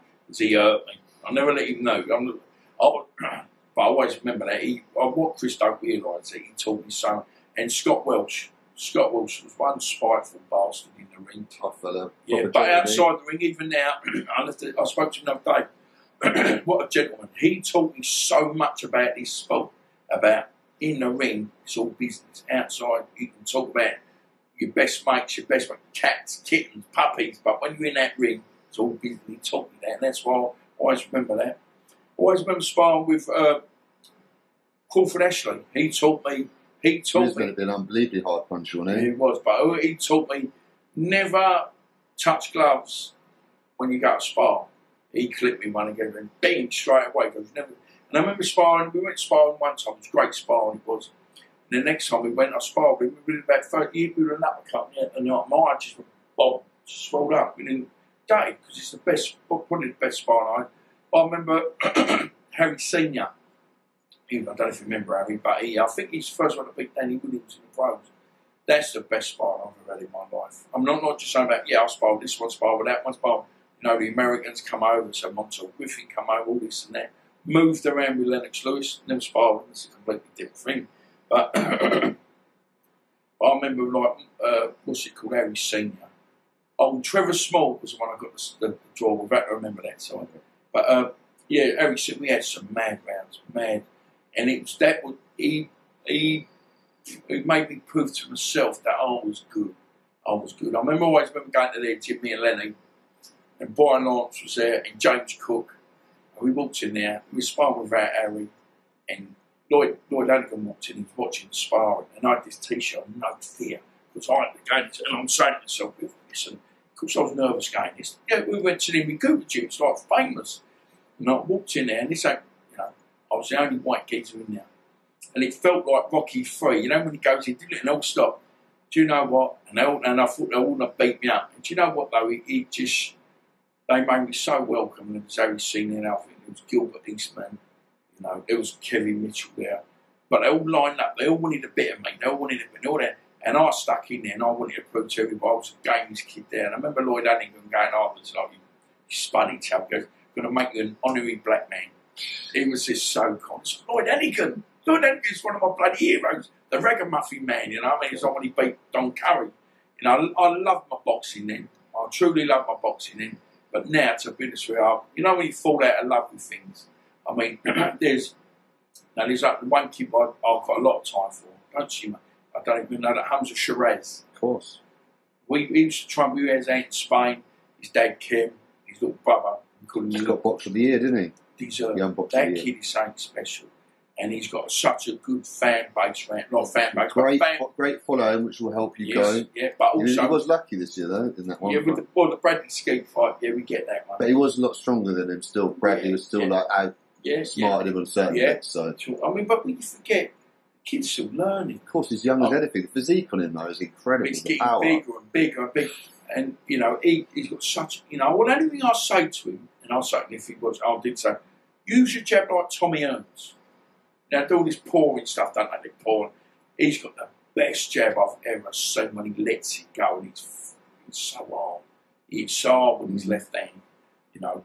And it's like, I mean, don't get me wrong, it's just as hard as right hand, but I mean, that left hand, he's, he's, he's you know, he, can- you know, I've seen him hurt people. Like, we took him out, so we took him over to, uh, he was out with us when we, were- we were training with Kiko Martinez, and they had a couple of lads in there, uh, Garcia, something Garcia, he's, I think, just one of the European Sergio Garcia, he's Yeah. unbelievable. Yeah. He boxed Ted Cheeseman's Right, okay, but there were some boys out there he sparred with that they got the up because he, he's very clever. His footwork's phenomenal. I say to him, just getting a little touch, bring your left up. He does it, that left up cut, uh, left up cut, left hook to the body. Powerful. I mean, but you ain't seen nothing yet. Because imagine what in another three or four years. If I wouldn't say if he's looked after, but he will be looked after Yeah. because he's got good people. He don't need, you know. he makes a lot of money for promoters, so he'll be looked after. That's all it comes down to. Well, I do get that, but then also with him, it's like uh, he's growing all the time. He's growing. He's got one sixty. He's in middleweight now. That's a mad division. He'll eh? probably got to like heavyweight one. Yeah, like yeah, yeah, eventually. With But- his physique, he looks like a light heavyweight. Yeah, but he's, he's filling out there. He's of course. But it's just like just pick the right opponents. He can still get in any odd wally, if you know what I mean. Because you, you know, I think happens sometimes they, where they, they, they get to the superstardom at such a young age, then they boom, have a bad one, and it seems to go downhill all the time. And that's why the Bradley Skeete fight might do him a favour because it was Slow him up a older one, slow him up a little yeah. bit. Don't get a little bit carried away in your own No, but, I, if he, if you ever watched the, the interview he's done, he said because we had him spar with Bradley Skeete. I said to him, and when he sparred with Bradley, he, he hardly let anything go. Maybe, he may not be honest. I think he was a little bit in awe, in awe of Bradley then. I mean, this is years ago. Yeah, he's achieved everything. no, no, lots but lots. yeah, I mean, yeah. so when he sparred Which is with him, normal. when he sparred with me, I think he was, he was still a, he's still a ba- he's still a baby now. You know what I mean? Don't rush, babes, but he's still give Bradley problems. Wouldn't say problems a great spar, but I know I know Umza like the way I know Yeah. Umza. He didn't even get out first He's probably looking up to him still. We've been watching him on telly for years oh, and years. He's a young boy. Do you know another kid that I always remember? I always remember we took, and I don't say the name, but the lad I had for like, we were really close. We took him up to Ricky's gym. Yeah. And first walked in the gym, this, this kid was besotted by Ricky Allen. Next thing, Ricky's hello, Dom, you all right, mate? And this kid nearly wet his pants. And I took him on, and I said, Vic, you do me a bit, I know you're busy. I said, he went, Dom, let me take him on the pads. And this kid was like a dog with two dicks. But you know what I mean? So all of a sudden you'll see him on the telly Yeah. and you're actually training with such a different thing. Yeah. And I was like that. When I, I remember seeing someone I sparred with Scott Welch the first time, I went, Scott Welch, Scott Welch. That must be some tough sparring though. Like, he, he rang my bell a few times. I remember coming out of there. The last spar I ever did with him, us doing four minute round, 30 seconds break. They had Dermot Gascoigne now. And Dermot, I just spoke to him recently on Facebook. He was a good fighter, had a hard career. I don't think he did what he could have done, but I've seen him spar with Scott more than like him, Scott. But I think sometimes it's how you perform on the night, isn't it? You know, it don't matter how good you're in the gym. Yeah, yeah. Some people do fight. Some people Yeah. struggle on the night. Me, the I, I personally think obviously I'm, I was a better fighter on the night because you you know you know because I every time I'm sparring yeah do this do that old bag couldn't do this that's why even now when I spar I don't want to spar I bash you up I don't want to spar going if I would spar with you now which is very very rare I'm 52 next week you know what I mean I don't get me my hit me round here and start bloody pee money so I remember sparring with Scott. The last time I sparred with him, he's going to Germany, Berlin to fight Joe Bugner for the European title. And we're doing four minute rounds, 30 seconds break. And I remember the last time I sparred, he hit me with an uppercut. I was like a teeth out man. My been looking at me like that. I was. And then I went, no, I just stayed in for the last 20 hours. I was just actually stayed into him like the last 26 is definitely we were having it.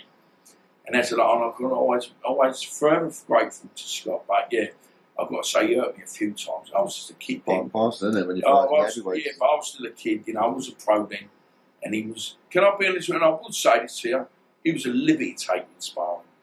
Utter liberty taker. But outside the ring, just uh, the nicest bloke, I think one of the nicest people I've ever met. Generous, you know, he was, oh, uh, yeah, Jimmy Mack was, I always remember I sparred him, did about Proper I just walked round the corner, right? And I was coming my lunchtime, me and Lenny, and so I made my lunch break. So I was going back to work. I was like, you know, I was just sitting there, I was furniture removals and stuff. I couldn't even move. I was beat to shit. And but we did a week sparring. I remember I sitting there, like they go, right, well, we get paid. Like Lenny go, we get paid. I said, okay, like, you know. Jimmy go, where much do you want? Now, we've done about probably about twenty rounds of sparring, four days. I've got no. Do you think thirty pounds? Is that too much? I mean, and he's looked at Jimmy's looked at Scott. Must think we've got what fucking idiot here, and he's gone. I think we can just about afford that. Now I know thirty pound would get you around Yeah, that's what I was and I say, went and give it to. I did my best, and that's always remember that. But I was, I, it wasn't about Lenny's going, Dom, keep your mouth shut after spar. Because I go, when we spar, they go, shut up, because they need us, they've got to pay us. Sure. Now, Lenny's more, oh, so much more clued up than me. I just wanted to fight, ins- you know, inside or outside the ring. I just, you know, it, it was my forte. You know, even now, I'm 52, I just still want to. As this the other day, Tell this is the getting inside, I'm coming back. Tell you, you ain't got to worry about asking me questions, right? I'm going down the road, I see this. Tell it starts. I'm sitting there, couple next to me, we're having breakfast. I'm having breakfast, coming to the door, they're talking to the door. And then to explain, I don't like this, you know, you've got to behave yourself. And I just start laughing. Like goes, mate, why are you laughing? Not like that. He goes, you're making it worse. He goes, I said, mate, I just had the same thing my daughter last week. Don't do this, don't, don't really like you going to this area, you know, there's trouble there. You know, and then they, the kids look as if you're boring. And I said to the guy, I said, I know you don't know me, you don't need to know me. I said, but I'm telling you now, I said it earlier, I said, I've led 10 men's lives. Your mum and dad don't even worry about you. You'll think, I know what you're thinking. I bet you think they're bored. She just started laughing. I said, they've had a life. They know, they- they're only worried about you. Anyway, so we left it there and uh, we just like, got the door, you know. I went to drive and the bloke came out and goes, mate, did pay for our breakfast? I said, yeah, mate. I said, uh, just, I said, who are? I said, don't matter why. It's just nice to be nice. So I said, oh, mate, it was so nice. It goes, it's my birthday this week as well. Well, today, in fact, I'm 52. I said, it's funny, I'm birthday couple, couple of weeks. It was really nice. Um, no, it was because we were school, so you know. uh, It's nice to be nice, isn't it? I'll get that now. I'll get that now. But I said, I'm going up the road, go towards Ties Hill, which is round the corner, one corner from here. I see a kerfuffle in the middle of the road. Yeah, geezers getting out and having a row. And actually, to this cab driver, I don't, I can't stand black cab drivers. You know what I mean? It's just, I'm my ex-brother-in-law's. My Yeah. one's a white, my one's a white dickhead. You're watching this dickhead, but Jason, I love you, mate. The other one's a dickhead. Anyway, so I'm just kidding. But ex-brother-in-law. But anyway, so um, you know, I said to the bloke, what's the matter? He, went to turn around and follow the cab driver. And I got in, I said, mate, leave it. Mate, you see what he did? I said, mate, that guy pulled the kid's eyeballs out. Well, you see what he did? I said, calm down. I said, this could ruin your day, mate. Ruin your life. I said, what are you going to do? I said, uh, he goes, oh, mate, I said, please, mate, just calm down with me, calm down. And I said, can I ask you something? He goes, what? I said, you got any kids? And I love that one. He goes, he goes, he just started, a big smile. He goes, yeah, I've got a 26 year old dog. I said, go home and give her a nut, mate. I said, because this is the way you are now. He was so angry, this fella. And I'm a lump, he was bigger than me. You know, and he had a head like dog. You know what I mean? Like that. But I said, could ruin my whole life, mate. What? Just, what? I mean, nothing does it. He goes, he stood there, and all the cars stopped, and I'm really sorry. He goes, mate, can I just shake your hand? I said, of course you can, mate. Give a nut like you do. He said, you really stop me doing something silly. I said, I know, mate, because you're no different than me, and I'm no different than you, because I know over something stupid could just ruin your life. Of course.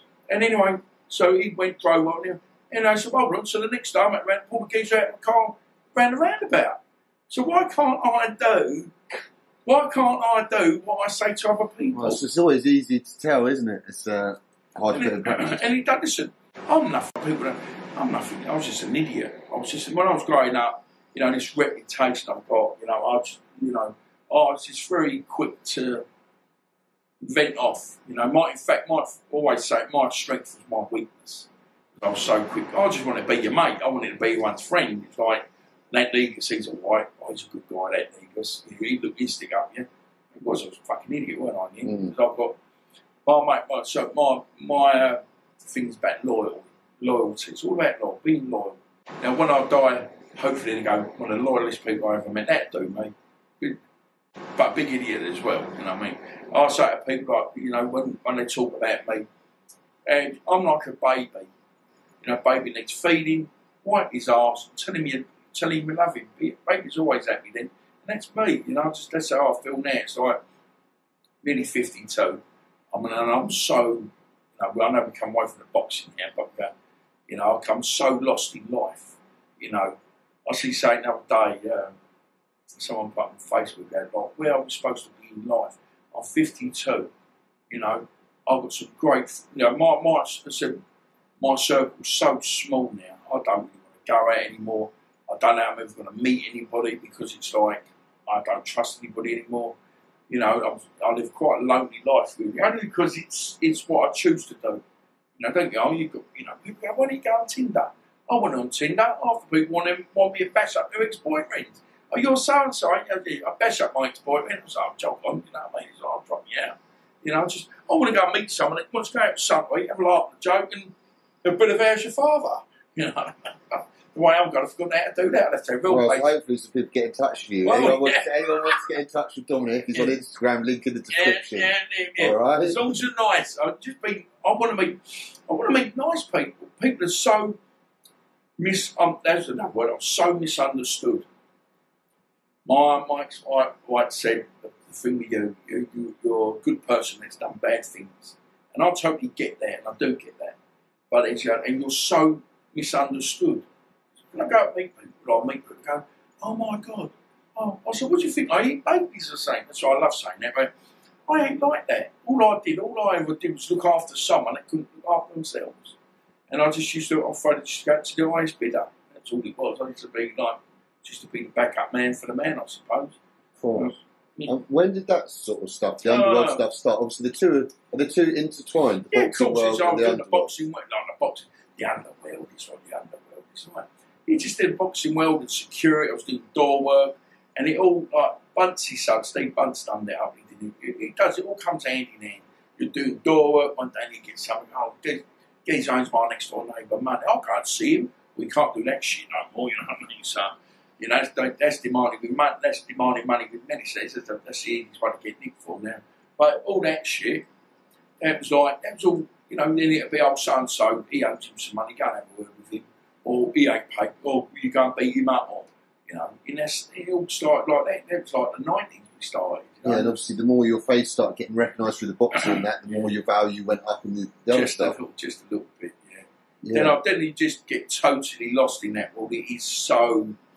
Like we were having the conversation. It's so false. It's so all this stuff is so. I love all this rise and foot soldier stuff. You know, I'm, I'm, I'm very proud say I met him. He's not we're not close, but to Nick Nevern, he's he's such a good bloke, and he's like you know. I met another guy, his friend, a friend uh, Tony Stone, who always plays Tony Yeah, Tucker. around my ways. Yeah. proper fella. Now, now Terry Stone, like, when we were doing security things like that, it's, it's, uh, it, was, it was mad. Even also, you know, Bernard Mahoney, when he was, it's mad we never ever crossed swords or paths because they were always about when I was, but we were kind of different. I was freelance. When I was doing security work, it was always, we were South London, or we, no, we get put at different nightclubs every week. They were like, whatever. But I remember I, I, uh, I could say the good grace, I met Tony Tucker a few times. And when I met him, nothing but a gentleman. He knew all this other stuff, and you know, it is what it is, isn't it? And, and, and obviously, it's uh, LA. You know, it's always got to be cemented in LA. They've met their fate, cemented in Essex history now, criminal one, Gangland, yeah, history. gangland history. Yeah, but I mean, you know, you know, like to say this and say that. You know, but I, I met I met Tony a couple of times, and what I did know, he was a smart guy. Girls loved him. I mean, he did. You know, I was again, I was just a kid growing up, and I was, oh my god, don't say, you know, I was, you know, I just started work. I think about eighty nine. I met him. He went, I think, it when I don't, I can't remember when it happened. In about nineties, ninety or ninety two. Oh, I don't know. Yeah. But but it was just such not a shame because that's what I'm saying with me when I when you know you keep doing wrong to people, you're going to get your comeuppance, and I'm afraid in that world, I think that their their days always numbered. Don't take long, does it, that world? Well, yeah, but this is even worse nowadays Sure. because people don't give a monkeys who you are.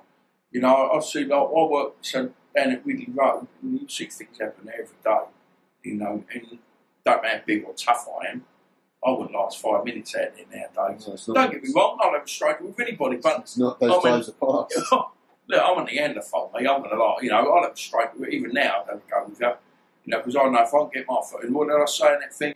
I don't care if you're Bruce Lee or Jackie Chan. I'm eating on the chin, mate. You're going with a little kid, and that is that's gospel. That's that. I've actually got that signed and stamped. You know, because that's the biggest problem with being a known hard man. Is no one's going to come and have a straight, with you, are they? Well, I had that, didn't I? Yeah. And I don't really want to go too much into all that because that's that's all that. But yeah, when I had my little little bit of grief, you know, that's how they come. It was like, mildly. yeah, but listen, you can't live the life I was living and not expect to get a smack on the arse. And I deserved it. I deserved it. And I keep saying this to people, and people go, "Do you know who it is?" Or no, don't want to know. It's over. Don't it's know. 18 years ago. Of course, it's always going to get bought because it's it's the turning point in my life. And it's you know the three fellas that come in that gym that day. You know, okay, yeah, yeah, it is what it is, and I deserved it. It's you know, it's very I need and I needed that. I needed that because there's only other one. There's two other places I was going in. I was going up dead. I was going to end up in prison, and it was just like you know, I always feel bad now because the shit that me and Nick went through back then. We had a mad cut like six, eight, nine months. I could, I, I was in trouble for something else. Looking like I was going to go away. By the grace of God, it had nothing to do with me. It got dropped. Then I lost my dad. Then I got chopped up. Obviously, your pro career then. Yeah, that it was, over then. Yeah, I mean, I was involved in unlicensed boxing then. You know, that was in 2000. Yeah, I'll be back. Yeah, but you're right. So, yeah, 2002 was the last time I boxed pro. Yeah. And that's 20 years ago, the other Sunday. Man, it was. 20 years ago, I boxed Audley Harrison. They called him Orderly. Yeah. But, uh, you know, and then it was like, then, then it, Talk to me a little bit about that fight, uh, John, the Audley fight. I honestly thought I could beat him. I really did. You know, obviously there was a there was a bit confusing. Yeah, okay, listen. Even if I did beat him, I wouldn't have deserved to beat him because, you know, obviously one minute I'm, I'm weighing 14, 10, 14, and then we get on the scales, I'm 17 stone. Water content, I think 10%, and I look like a complete beast. Oh, what happened? Yeah, yeah, okay, I was taking loads of protein. Now, that's we know what happened. I, you know, I cheated. And so what was that knowing you're fighting a heavyweight, it was playing Yeah, on your mind, yeah. and you thought, I need something I can't survive. Yeah, but and they and I honestly thought they took the fight. Me, they think I was going to come at fifteen on stone. They would have just balled me out the ring. He was so big. So I cheated. I've gotten a bit of juice, and that's the thing I always regret doing. I Was that the first time you'd taken juice? yeah, yeah, bloody hell, it was like the juice, orange juice. You know what I mean? It's like, uh, yeah, I knew what I was doing. People say this and that. I said, trying to blame other people. No, I knew what I was doing. Lenny didn't know. Don't do it. I just got bigger, you know. And it was like, I always remember getting on the scales, and my mate said, we could we could have pulled it off I had taken the top off. And I got the scales, and my mate said, take your top off. As I took my top, I went, went you there, Faye, went, fucking hell. And lumps and lumps, and like, you know. And it's so funny, and you can see all the I could hear them, they were, they were having a proper shout up outside. He was, I remember his manager, I can't even say his name, but he was going, You see he was going to come out like 15 and a half, so he's 17 stone, look at him, look at him. And they, they actually ordered the piss test, they actually paid for themselves, they come out right, because that, you can't do that on a six rounder. You don't have, people don't have piss tests on six rounders. championship fights? Exactly, because it's cost me about two, three grand. Is. Yeah. But anyway, so we knew. I'll be honest with you. I knew going in that fight. I knew my, my pro career to a point was over because I remember I had a bit of thing. Obviously, after the fight, I ended up going to Tenerife, had some things going on out there. and Dave Lewis, who was my, who helped me get the fight himself, kind of mentoring. And he went, oh, it's funny that. He said, I had the ball phone up saying about getting you a fight. You could be fighting Danny Williams for the British title. It was after the Audley Harrison fight. And then he gets a phone from whoever going, he won't be fighting. He said, no, that won't be happening. Because obviously they got the results. He goes, Dom won't be fighting for a while. So then we knew it was, on top then. Then I went up and I must have read a letter like that it was. It was all the breakdown, the, the piss test. He said, I just had that, blah, blah. And I said, but I say to anybody, and I know it's like me, and so if you ever read the first book, it does a chapter called Cheat. Because even if I did win, I wouldn't have never deserved to win the fight. And I probably would have, you know, I would have felt that good about it. Not I'm going to tell anyone, would I? But, you know, then after that, it's sort of like my life kind of was getting out of control then. Yeah, I'm sure that once the structure of all the pro boxing and all that yeah, everyday no. stuff, your life's very regimented at that point. And, And after that, then Did I you fall into the underworld at Yeah, that point? yeah, then, no, I was, you know, obviously I was, in, I was involved. Always involved, but did it sort of know, become I more so big, the focus? Yeah, but I was big time. I was always people didn't know I was with, was was who I was then. So because I was still like the face behind the face. But then it was I was turning up in more meets and things like that. And so, what's just you know in the underworld? Were you freelancing that like the security, yeah, or were you working No, with one firm? no, no, this, I'm going to say too much, but there was always a couple of us that worked together. The, the- the security work I was doing all the time anyway. That was always, you know, I've done it since I, you know, even up to, you know, up to a few years ago. I was always doing bits like doing the shows and stuff, love doing the boxing shows. You'd always see me ringside walking out and things like that. But then it was like I can always remember uh, we were driving back somewhere. And I was with a pal of mine. We got pulled over by the armed response and they pulled us up. It's only just after the Audley Harrison fight because, like you think, trying to think, what can I say? What can I say?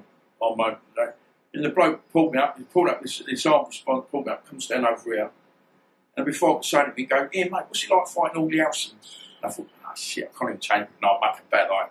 But anyway, yeah, but that's what I knew it was on me then. And then after the Audley Harrison fight, things changed because where it was in the national papers after the fight, I become I was become too well known. You know, and then, and then things were getting harder. I was getting a lot more attention from people I didn't need it from. And then I said, then Yeah, I was- like I said, I'm sure the underworld was probably looking at you then. yeah, this yeah. I mean, I was doing loads of things for them. You know, I, I was quite mercenary. of course. I'd work for anybody. Like, you know, like, and do this, and do that, speak to him, go with him, force just. Go, you know, I driving, you know, and it was like, uh, I just said it all happened in about six months. You know, I said, uh, I said, the Christmas, you know, I got offered this court case. That was the biggest God said, oh, even though it was nothing to do with me. Then I've got, uh, my dad, my dad died, and I've got all in six months. But I always remember Frankie Black, before he passed away, we were, we, top trainer with Jimmy Tibbs. And he said to us one day, we sit there talking, he said, Dom, we've got to heed the angels' warning. They always say the three angels, there's three of them come, I say, it's an old thing. And I just think it was like, obviously, when I, when I got, the charges got dropped, I lost my dad, I got chopped up. There's these three things happened in six months. And I always remember my mate saying, he goes, fuck me, you've had an hard six months, ain't you? But I just think I needed that to slow me down because I could, you know, I was drinking then, I've been of sniffing gear, you know, and it was, you know, Were you still on steroids and then did you stay on them after the no, fight? no, I only did it for the fight. Yeah. And then, you know, I was never, you know, people go, nah, this, I did it for the fight. And then I was in, like, even, you know, it was just a mad kind of, it was just a mad kind of world. And so, obviously, when I come out of the pro game then, it was in, it was a free for I could do what I wanted. I was drinking then because I never used to drink. I used to have a drink, but I never, it wasn't like a mad drink. Uh, then obviously cocaine was about then. It's always around. I thought, what? Let's have a at that then. And it was just the madness, when mad things that happen with cocaine. You know, you're waking up in different people's beds and stuff like that. It was my life, it was quite rock and roll to a degree. Sure. I believe it or not, I was quite conservative. I wasn't as bad as what people think, but you know, but it was it was just got out of hand, you know, and it was. I don't know, in it, it- and then I think uh, the bill and then it was me having getting served up in the gym was the the stopping point. But I realised, hold oh, on, you know, sometimes I didn't know what I was doing. It was one one day went into the next, into the next. You know, and again, it's such a shame because like being with Nick, it was always the turning point. Like you know, when she said she was pregnant with Bella, for me that was the biggest turning point because you know I always wanted to have kids. You know, and now I've got you know, I don't know if I mentioned I've got a daughter. That's far as I've it, all- you know, to be honest, I've been so gifted for this. You know, so Bella's nearly 18 now, and it, it's just hard because that's why with her mum, I don't have no contact with her mum because it's the way I have to be. Because in the in the in the white world, we'd be together. You know what I mean? It's just, you know, we were practically just too toxic. You know what I'm saying? Too very toxic. You know, that's what she says. But then people go, you know, I've got to be, you know, this ain't about Nick because I'm saying, you know what, every time I do Nick Roy comes back, I have to bring it up because it's part of the life. It's what we 100%. went through, you know. She went through it much They- That's what I was going to say. She they went- go I mean, through she- it, and always remember like, families can be victims in it all. She like, was, like she my was, my family have been at times, and Yeah, but she was to the point where I always remember being in the hospital. I, I've got fractured skull, got six year stitches. I'm in the hospital that night. My mates brought up and just said, Look, what's happened? And they just said, Look, the gym got burgled. I remember she's sitting there, she was petrified. And it hurt me so much that I've seen, I put this girl, she goes, I remember seeing her, I said, You're right, I'm scared. I'm scared, it's I've got it, I can handle this. See, the physical side was never a problem, it's the mental side, we know. That's why I suffer today. Uh, I went to my doctor a few years ago, and he, uh, he sent me to get some tests done. I couldn't be bothered. I went to this test centre. I didn't the question about monkeys going to NASA, going to the moon, and like they're trying to see if I'm mentally stable or not. No, well, look, look, who's stable? This I'll be the first one to tell you I'm mentally stable because when I get a bee in my bonnet, everyone's fucked. But with I just remember seeing her that night, and, it, and it, I didn't like what I seeing. I think this. I'll tell you. Another story. We were sitting indoors one night. This one, this this case was going on, and it, again, it was wasn't me. But anyway, so she's sitting there. I think it was a. Was it a Thursday night? It must be a Thursday night because I remember. So I've got, got to tell you something. Goes, I've got to tell you something. You. I said, no, you tell. No, you. I said, just tell me. She said, I'm pregnant. I said, yeah, and I've got the ID parade on Tuesday. And it was just so like conflicting. But to this day, I knew it was going to be all right. Whatever, if I was, you know, again, there's nothing to do with me, but if I was going to have to do a bit of bird, you know, you know I didn't set my head, I, I, I to think like that fighter again, which is hard. I don't think like that. It's like, no, again, it just breaks my. When people say to you, would you go back to the world that poisoned you? You know, like, would you go back? I said, yeah, I would go back. Because she's probably still one of the only people that got me, that understood me. You know, and then we were talking about, I was talking about it today with a friend of mine. And they're going, well, like, you know, things wouldn't change. I said, but uh, I thought as you get older, aren't you supposed to change? Aren't you supposed to get wiser? hundred percent. But then, would I, if we did go back, would it just be the same again? Yeah, Potentially not yeah, but way. I like to think, but listen, it is what it is, and it's Yeah. over. And like she's gone on, and good luck to her. As long as she's happy Of course. and leave me alone, she does. She don't. You know, as long as my, I mean, Bella's nearly eighteen now, so we're out doing different things. And then like once she's passed the driving test, it's great. Then I she then she come over, she own room in my place anyway. So, but it was like yeah, that that kind of lifestyle was very uh, you know, that kind of bad boy lifestyle. It wasn't when you go to the pub. I could, I could walk in the pub back and down empty. I just walked in. Or if I ordered, if I went to the bar, if they knew me and went glass of red wine, I could enter a place like that because they know I've got the. Or the best one, the best one, Guinness and a double Scotch, and I put the double Scotch in the Guinness, and you know I've got the ump. I could walk in. Mean, one of the most uh, thinking nights I had was I went in this. My mate Spencer used to have a bar in, in. God, I said, we said Blue Monday tonight. And I used to cause havoc in there all the time. My fault, I promise I never would, but I did, couldn't help it. I couldn't, couldn't restrain myself. Someone looked funny at me. Never her go down there smashing people up and just me being a baby. That there is not you're not look you're not looking at the real problem. Well, your side anger. I'm not dealing. I've got a problem with here. No, I've got to take it out this one here because that's a that's a weakness. You know, you're not dealing with the problem. I could, you know, it was always, it, you know, after I got my comeuppance, again, which I deserved. Remember, I was in the toilet and I, and I was having a pee in the toilet. I was in the cubicle. I think there was two stalls there. And these two fellas were outside. I could hear them. They're going, that Negus is in the bar. That Negus is here. I've seen him. I fucking know, yeah. He got white served up, didn't he? And cool, I'm just sitting there going, I'm listening. They don't realise I'm in the toilet. It's so funny when I come in. I want you white fellas, and their faces. I don't know if they were the piss, but I think they did needed the shit afterwards. But I just looked at him and went, You're right, mate. He went, uh, uh, uh. I said, You're right. So I deserved it. I walked out when they to the bar and their faces. Before that, I would have just obliterated them. I mean, after these times I've gone in that toilet, people won't come out. you know what I mean? It's like, but you know, it, it, it, it's just funny how people, I don't know, perceive you. You know, it's, you know, I suppose a, a bit of a commodity bought and sold, really. You know, there's, I wouldn't say there's tougher people out there. No, I don't think there's a lot tougher than me. I think there's a lot madder. I think there's people that don't, you know, now, don't get me wrong, where before I would take him to the match, you ain't got to worry, I'll push it as far. Obviously now I've got kids and things, kids make you realise there's more to life.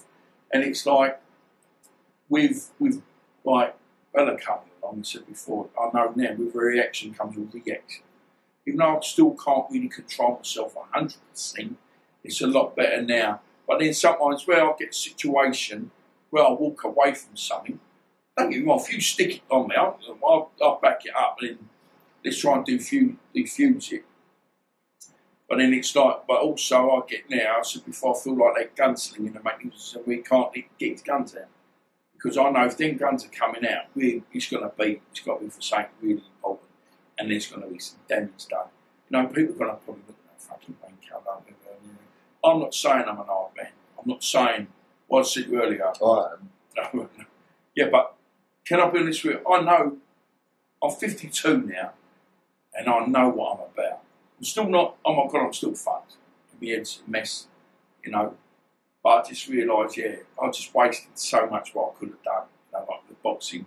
If I'd done what I was told, you know, I, I should be living in a big house. Yeah, so going back, let's talk about your boxing career. Yeah. Looking back at your pro boxing career, you achieved a lot though. You've done well, especially the amps. Then going into pros, you achieved a couple of Southern area, Yeah, international Yeah. title. And But what could you have achieved? everything. Every, I was, I was a potential. And You would have been a world level cruiser, wouldn't you? Yeah, yeah. I mean, I was I was sparring with Montell Griffin. He's the one who had the first. I know was the disqualification by Pete Roy Jones Jr. He come over. Dean Powell, God rest his soul. Yeah. Um, he set the sparring up, hundred pound a day. Was like, hundred pound a day sparring, right? You know what I mean? So I was sparring. I remember the first day was great. I remember the first. The, me and Lenny, like Lenny, was, I was sitting looking at this Montell Griffin. like that. I remember the first seconds of the sparring session. First, I remember got gloves on. He had Phil Torrance with him. And he hit me with a right uppercut left hook. My head just went ping ping. And it was like, but the first two shots he threw, I saw him over, bing bing. Fucking hell. And I went, fucking, that was good. And I just went, as you I went, and I just backed him up, backed him up, backed him up, backed him up. And he's going, goes, mate, oh, goes, that's crazy, man. He goes, not he's hit me, but he's gone just hunting him down. I would not let, I would not stop. Because that's how you are. So I give him room, he's hit me, you know, he's, he's, he's a great fighter. Yeah, yeah, couldn't let him I did two sessions with him, and that was it. They paid me for a week. He said, "You're too man." I said, "What do you want? Do you want a punch bag?" I mean, no one's punch bag. And they had the, the, this big Tongan fella. He actually boxed Johnny Nelson in Las Vegas when Johnny Nelson was world champion. yeah. yeah. I can't remember his name, but I remember the first. I did four rounds with uh, what's his name, uh, Montell. And they go, "What? Do you do something with him?" Because now when he sparred with Montell, it was like it was nothing. Like they were moving around. But when I sparred with Tongan fella, the first I, I can't with a black eye, and then he's going, "You're going to get beaten by this yank." Like yeah, yeah, like right, revving me up. So the next time we went to spar, and Montell didn't want to spar because he'd had enough, he? So right, we did six rounds, and I got my fucking own back, don't worry and I bashed him. And I'm thinking, then he's going, he's got a world title fight. See how close we were. When we lost to Bruce Scott, he then went to Ireland and beat Darren Corbett, who's a great, he's one of my unthinking heroes. I always loved Darren Corbett. But Bruce Scott went over to Ireland, I think, beat, he beat uh, Darren Corbett. And then he got three world title fights, Bruce. I'm so close. I'm so close. And it's like I said with uh, what's I said, Colin Hart done a thing on in, did an interview about it. He goes, and I took my eye off the prize. I was too busy doing what I was doing. My boxing money, was, I call it my flash cash. Now, I never used to have a bill, a bank. I mean, I've got nothing, so it's not really doing anything. But I was walking, I said, pass it back for the money. That's all I didn't, or I, I swayed it, you know, make like, mm. you'd be lucky to find it in my house now, cobwebs now. You know, when you have, saves me. well, when you have kids, it changes, doesn't it? And that's even now is about kids. I go to work now. I'll do 90 hours. Monday to Friday, I do 90 hours. And on a Saturday, I do another 12 hours. But now I've got to do the right bits about doing the right thing. We could keep yourself busy as well, isn't it? Yeah, but I work so much on my own. I just, what, what I'm just saying, doing the right. My daughter wants things. Now, if I all of a sudden go back to how I used to be, two things are going to happen. Either I'm going to get nicked or I'm going to get killed. I'm going to last five minutes in this world now. Everything's changed. But also, all the things I try and teach my daughter about doing things the right way. And all these people I've met now, they, they're going, oh my God, how much you've changed your life. I mean, I was working at this hostel, and uh, we were sitting, and this fellow walks, policeman walks in, because, you know, whoever's there, and go in to check up so and so. This fellow goes, Can I talk to you afterwards? And I shit myself. Oh, what for? I've done nothing, I've done nothing. And the manager's there, go, Don't worry, they ain't had your friends. I'm sort of paranoid, you know I mean? I can't help the way you are. And he goes, Can I just shake your hand? He goes, Because you've changed your life so much. Because I know you are. I I really appreciate that. Said, Listen, my daughter's done it. My daughter, I always met, always. And he goes, and he said, well, does a lot of work for like, um, you know, like in, in thingy schools, bad, bad kids. He said, Would you like to come and talk? Listen, I'm saying to people, I ain't the finished. I'm far from finished. I still have bad days, bad days. I still want to bash people up. I just realise now I can't. And then also, it's like if I can help people, I will. I really am a massive people pleaser. Because then I don't expect, because it just takes the, the, the light from my shit. You know, I'm having a bad, I'll go and help you do something, feel good about that. You know, and it is bad. You know, when there's a fellow, a pal of mine called Mus, he does this, uh, you know, he does a, a gloves, uh, knives down, or, no, gloves up, knives down thing. Massive, massive thing now. I've got another friend of mine called Kate uh, Bristow. She was trying to get us involved more in the like naughty kids in Essex. I say the naughty kids in Essex, you go and put them in the middle of Hackney. They're like choir boys, and that's the difference. Yeah, yeah, I've seen it. I mean, I'm in the suburbs, so I've Yeah. seen it compared to that. And then and, and, and the kids now, I don't even want them to do fabric for your window. So these kids are like you down and chop you in a million pieces. yeah, chop you, shoot you. Yeah, that's what I'm saying. like And these kids are like 14, 15 years old. All I'm saying, listen, I, I work in the middle of Hackney. I try and try and treat people the way I want to be treated. And that's all I can say to people. I don't want no grief off of no one anymore. Yeah. And it's like, it's hard because all I say to people, people say, have you changed? I haven't changed. And I'm not here apologising to anybody. But I'm just saying I've got wiser. So if someone walks up to me now and go, you know, because don't get, I've done things to people that they, they look themselves every morning when they brush their teeth. It's like, oh, don't done that to me, or like you do. So there it is. Yeah. And I've got a few, I've got my own marks, you know, I never got out, I never, I never got out about one scope, I've got my own stitching, you know, I've got a few extra holes in my body. Don't think anyone goes into battle and comes out unscathed, do they? If you live in that land. no, but so, but it's also like I've got, I've got a few extra holes than I should have, you know, but it, it's like, you know, you know, it's like, as long as no one comes and braces me, then I'm, gonna- you know, because you've got to be careful, because, you know, when people go off chains, yeah, I might change, but they ain't. So, you know, I've got to catch them. Man, that's why I don't like going to pubs. And that's what I said to, I was speaking to Kevin again, Mitchell, the other week about. He goes, I'll go at these people. I said, well, we're, we're the last of the gladiators. So, being the last of the gladiators, my arena's like a pub, a nightclub where there's booze, out, like alcohol, drugs, women. You want to strut your stuff like a peacock. I'm 52, man. I've got on me. Don't worry about that. You know what I mean? You know, and I like women. Oh my God, I love women. But then, so when you walk in you go, oh, that's a need yourself. No, it's silly. But do I know that ain't so and so's son or so and so's cousin, so someone I've bashed up or put like her or whatever? So yeah, I'm still very, very, you know, I suffer really bad paranoia. And I said to you today, like me coming out, you know, and I, was, I love your work, and I think, and the mad thing went through my mind. I went, when's I getting set up? I do know a few crooks. But, but it's not that though, because look at them three, them, Yeah. like Tony Tucker and Tate, and the other didn't know what his name is. They knew them people. They got so it only takes you only got to be off the guard. off Yep. guard. And not again, not that's why. Listen, I keep my hands in my pockets now. I'm like 18 years ago. I feel like being in. Since Bella come along, I try and keep out of the way of everybody. My name got mentioned the other day about saying my pal rang me.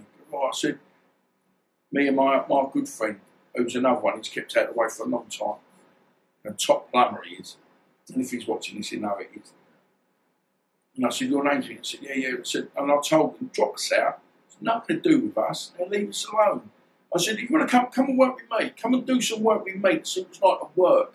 You know, I mean, oh like the joke. And I said, "Gee, so whoever these people are, tell him me and him, nothing to do with it. You know, if our names get mentioned, we want money. But it ain't like that because it, there's idiots. You know, I said, you know, I said, oh, you got your phone. I said, I don't want nothing to do with nothing. You know, I mean, I'll go to work, come home, see my daughter. That's all I'm interested in now. All, I, all I'm interested in is, you know, there's not, you know, of course I'd love to tell some proper mad stories, but also know that I'm going to get in fucking trouble for it. You know what I mean? It's like when I when I when I talk like we have certain people and they can tell me because they've they've read.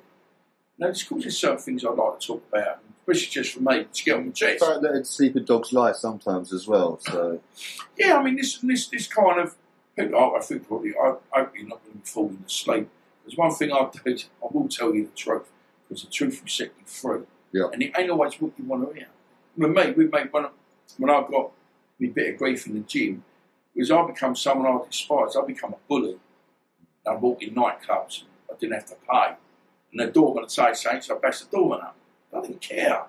But the only thing I notice now, which it, it thingies me now, is that I worry about everything now. And where before, from about 26 to about 32, 30, about eight, about eight or nine years, I didn't care about anything. But now, okay, I think certain things just set me off. And I don't like that. And I said to my mate, I said, why can't we go back to how it used to be? And he calls it seasons. So when we used to go to Tenerife, we used to have a mad time at Tenerife. It was like the Wild West out there. God, uh, you know, I shouldn't say this because we might be women out there, but in Tenerife, I probably knocked out more people there than you had wanked. You know what I mean? It's like, he was out there. It was like, he was like, he was like something out of the Wild West.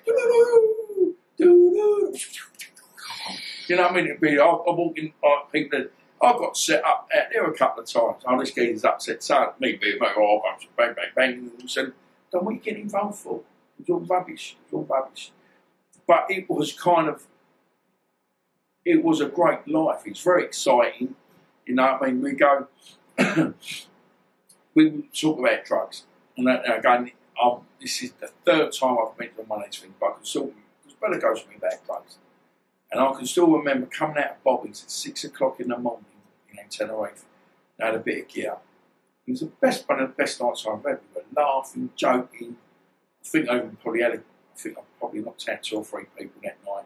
And I can remember walking along the beachfront. It was a beautiful six o'clock in the morning. The sun's out. We're all laughing. And it's one of them days you, you never, you never want it to end. But now with my life now, I don't have nothing like that. It's like my, except for Bella, my life's quite empty. But why? I don't get it. Show me the way. Can you help me, Chris? Can you show me where I'm going wrong? You know, because I'm forever asking people, how do I put things, how do I get this empty feeling and the loneliness to go away? mm, Because, you know, you know, you've got to be careful what you say to people. It's like, again, I mean, I'm quite similar. I can relate to all that. So I think that's a transition in life, isn't it? I went from living uh, partying, all the crazy, Also, lots of people around. I moved away from it all, and it is quite a lonely life. And it is sometimes I'm like a ghost these days. People ain't going to see me. yeah, It's nice sometimes to get away from it, but again, like you say, it is a lonely life. It does feel a bit, but it's, it's more real in that. I'd rather be around real than fake and all party than Yeah. I mean, the madness is like, you know, it's like you go out, you do this, you do that. You go out on a Thursday, the best one, we always talk about it. You go out on a Thursday.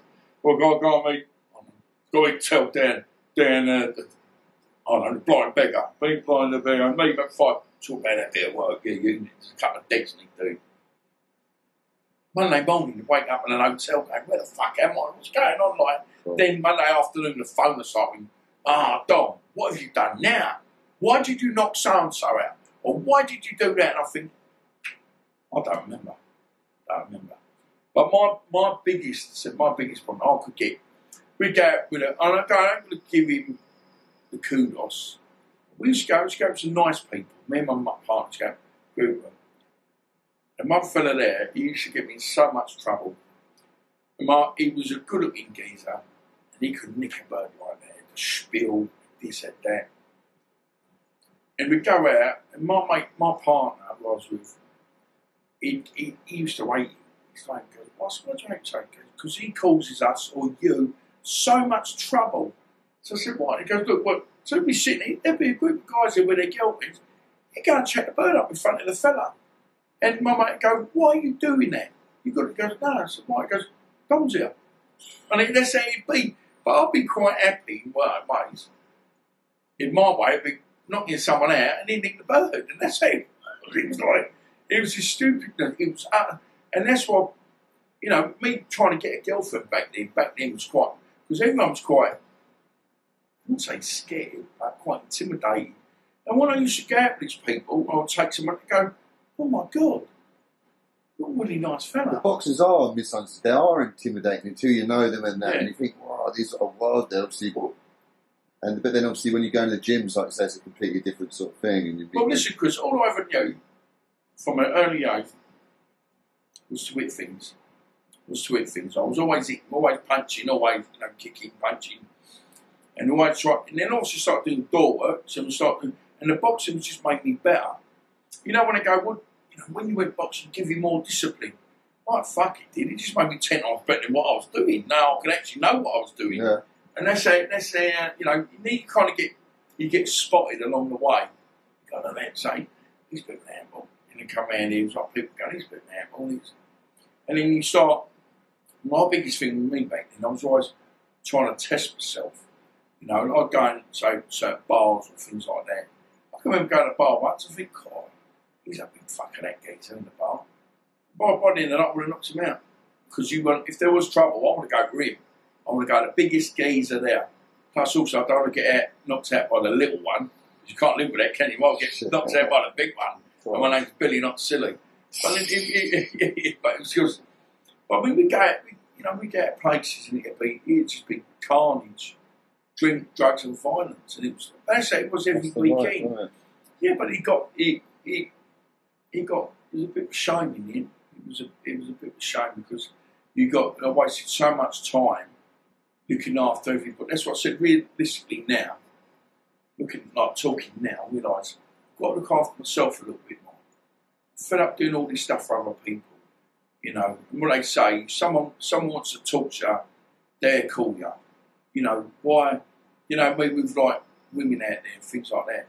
If you can't text me back when I text, I'm not saying drop everything and text me, but you can't be bothered to. Don't bother.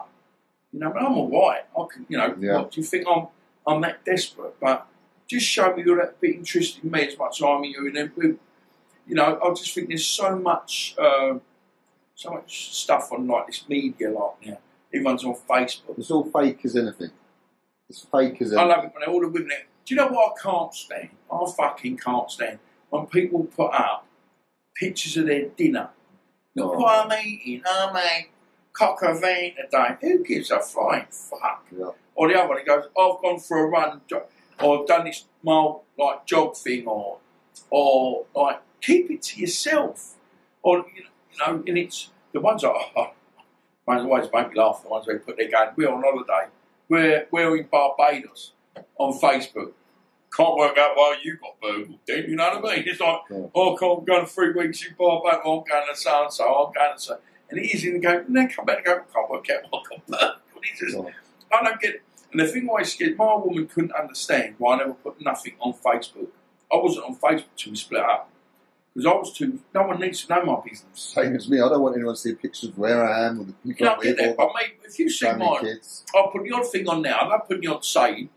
Bit nosy at people, so I love to see what people are doing. Me too. And there's people that put stuff on there. I go, oh, nice one. And, you know, with the Instagram stuff, you've got to do this for Instagram. Yeah. And it's, I love Insta, like, I love the Instagram stuff. I mean, there's people I talk to a abroad and stuff like that. Like, you know, I love uh, all this like positivity stuff. I love all them kind of things. I'm really into that. Yeah, guys, just real quickly, Dom's links will be below in the description for his Facebook and Instagram, so get onto them. Get onto it. Get onto it. But uh, yeah, and it's like, no, I love all the Instagram stuff.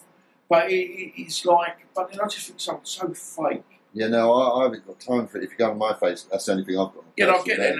and then, But the, the other stuff's just promotional. The other stuff, I'm quite a uh, secretive person. Yeah, I'm the same in way, but also know like it'll be like uh occasionally I might put the odd picture of me and Bella. It used to be when a book come out. Yeah. I mean, but also realise now when this new book comes out, Yeah, you've got to. you know, we it was my fault really with the last book with James. we'll, we'll get you back on when the new book comes no, no, no. Listen, when we do the new book, we do a book sign. I love it. You've got to be yeah, there. that'd be going to be there for my films. Yeah. I mean, and then next time, I mean, we want to do like a thing where perhaps if you're about want to do something, Karen can be here. Yeah, We're not talking about talk about the Of course, definitely. And it's going to be you're, great. I mean, she, she's just, whenever you're ready. You yeah, yeah. One, I mean, she's a white. They're, they're in Spain at. She's doing most of it out in Spain, and it just come up by chance. You know, I want to do something else with Jamie, well, because he, you know, I love Jamie. Yeah. And uh, his, his other half, Shell, Shirley Shell, yeah, Shell. Sorry, bloody old punch out. But uh, yeah, and that's man. And so, obviously, talking about Jamie, then let's talk Yeah. about Jamie's Jamie's book. that came out Yeah, in that was great. 2019, Into Yeah. the Light. Yeah, great. I mean, that was on the Um, back of the second one, which was Obviously, 2005 that came out. Yeah, that, that done really well. Links will both be in the description, guys. Please go and support. Please go Yeah, and.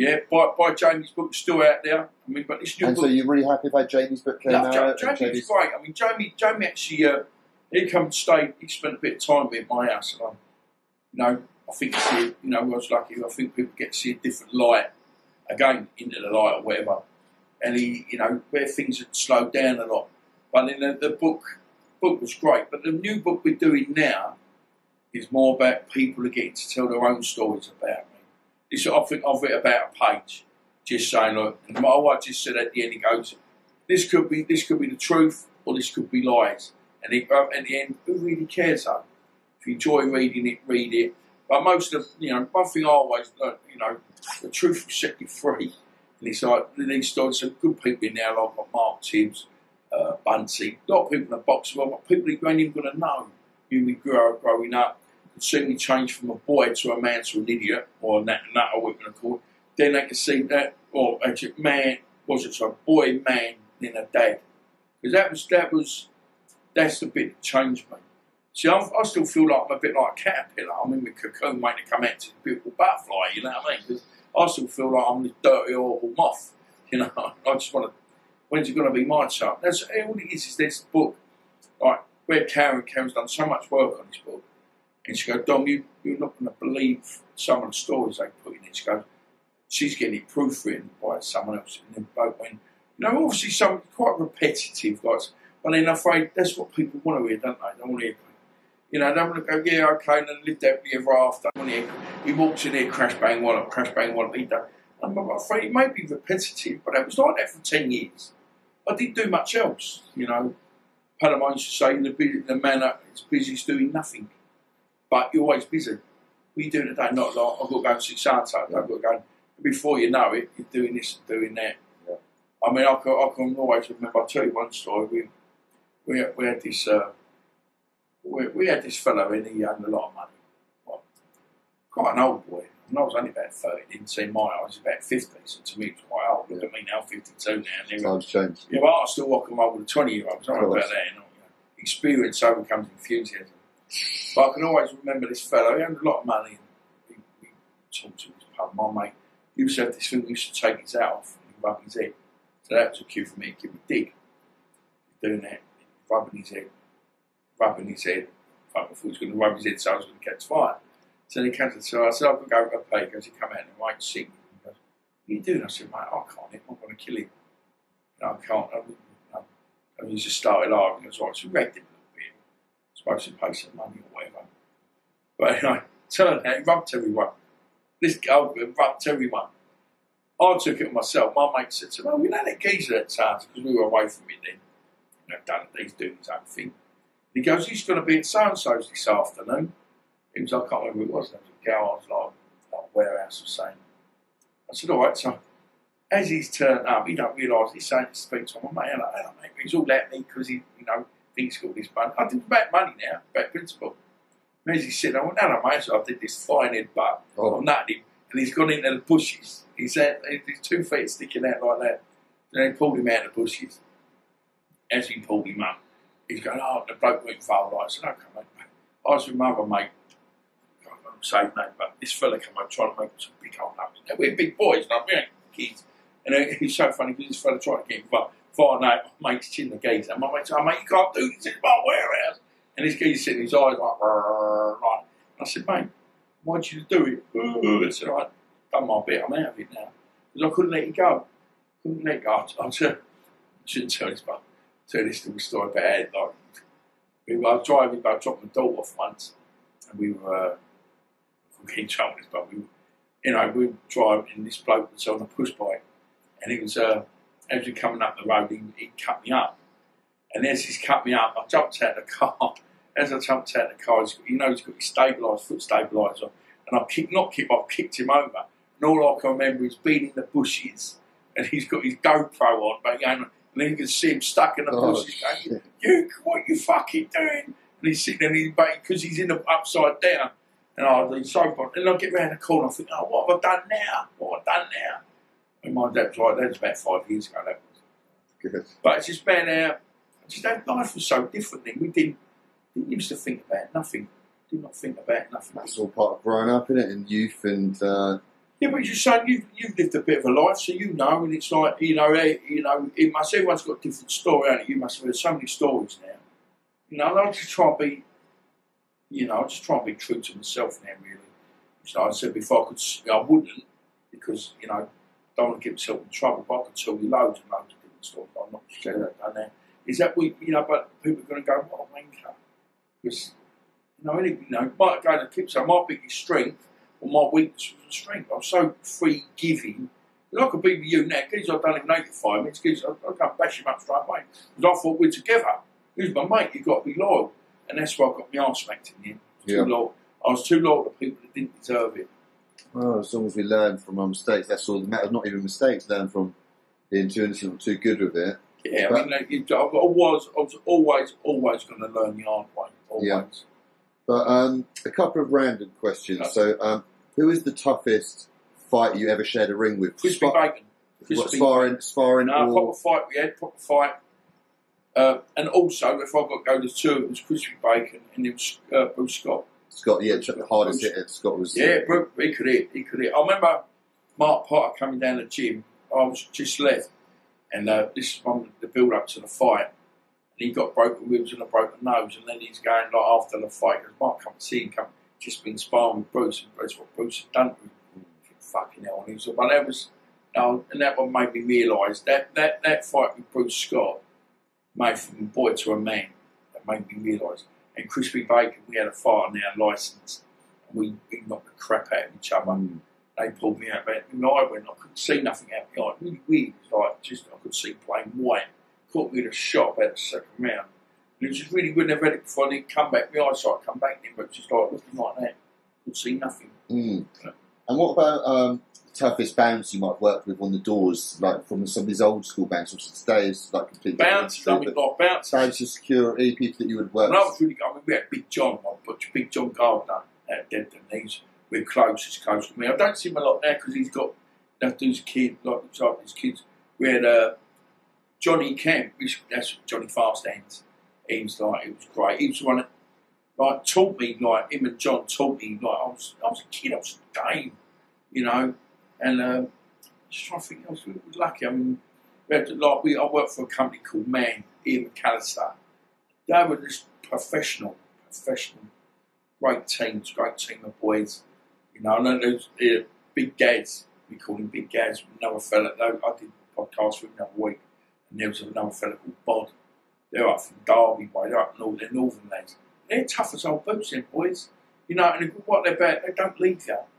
You know, and so if there was trouble, like my daughter's got phone numbers, God forbid anything happens to me or whatever, she's got phone numbers to ring. And that's it. If there's any problems, you call. I mean, there was loads of boys, man, you know, like, we don't see him now. What the kid, your kid, called Matty Austin Cooper. Austin Cooper. Good looking motherfucker. Good to get my tits. I was 19, 20 years old. I was to pick him up, bodybuilder. All the birds loved him. And there's me with curly hair glasses, quite skinny then, wasn't like as big as I am now. But, uh, and I said, to him, I said, really look up. And he didn't know. So I said, really look up to you. He go, what are you on about? What are you on about? I said, he said, but, he said, but you, everyone respects you. He goes, yeah, but I can't fight, but you can. So you spoke great, see their trouble. I'm not the man. He's all birds loved him. I was working with a fellow called Terry O'Neill. He's in Australia now, tall Terry.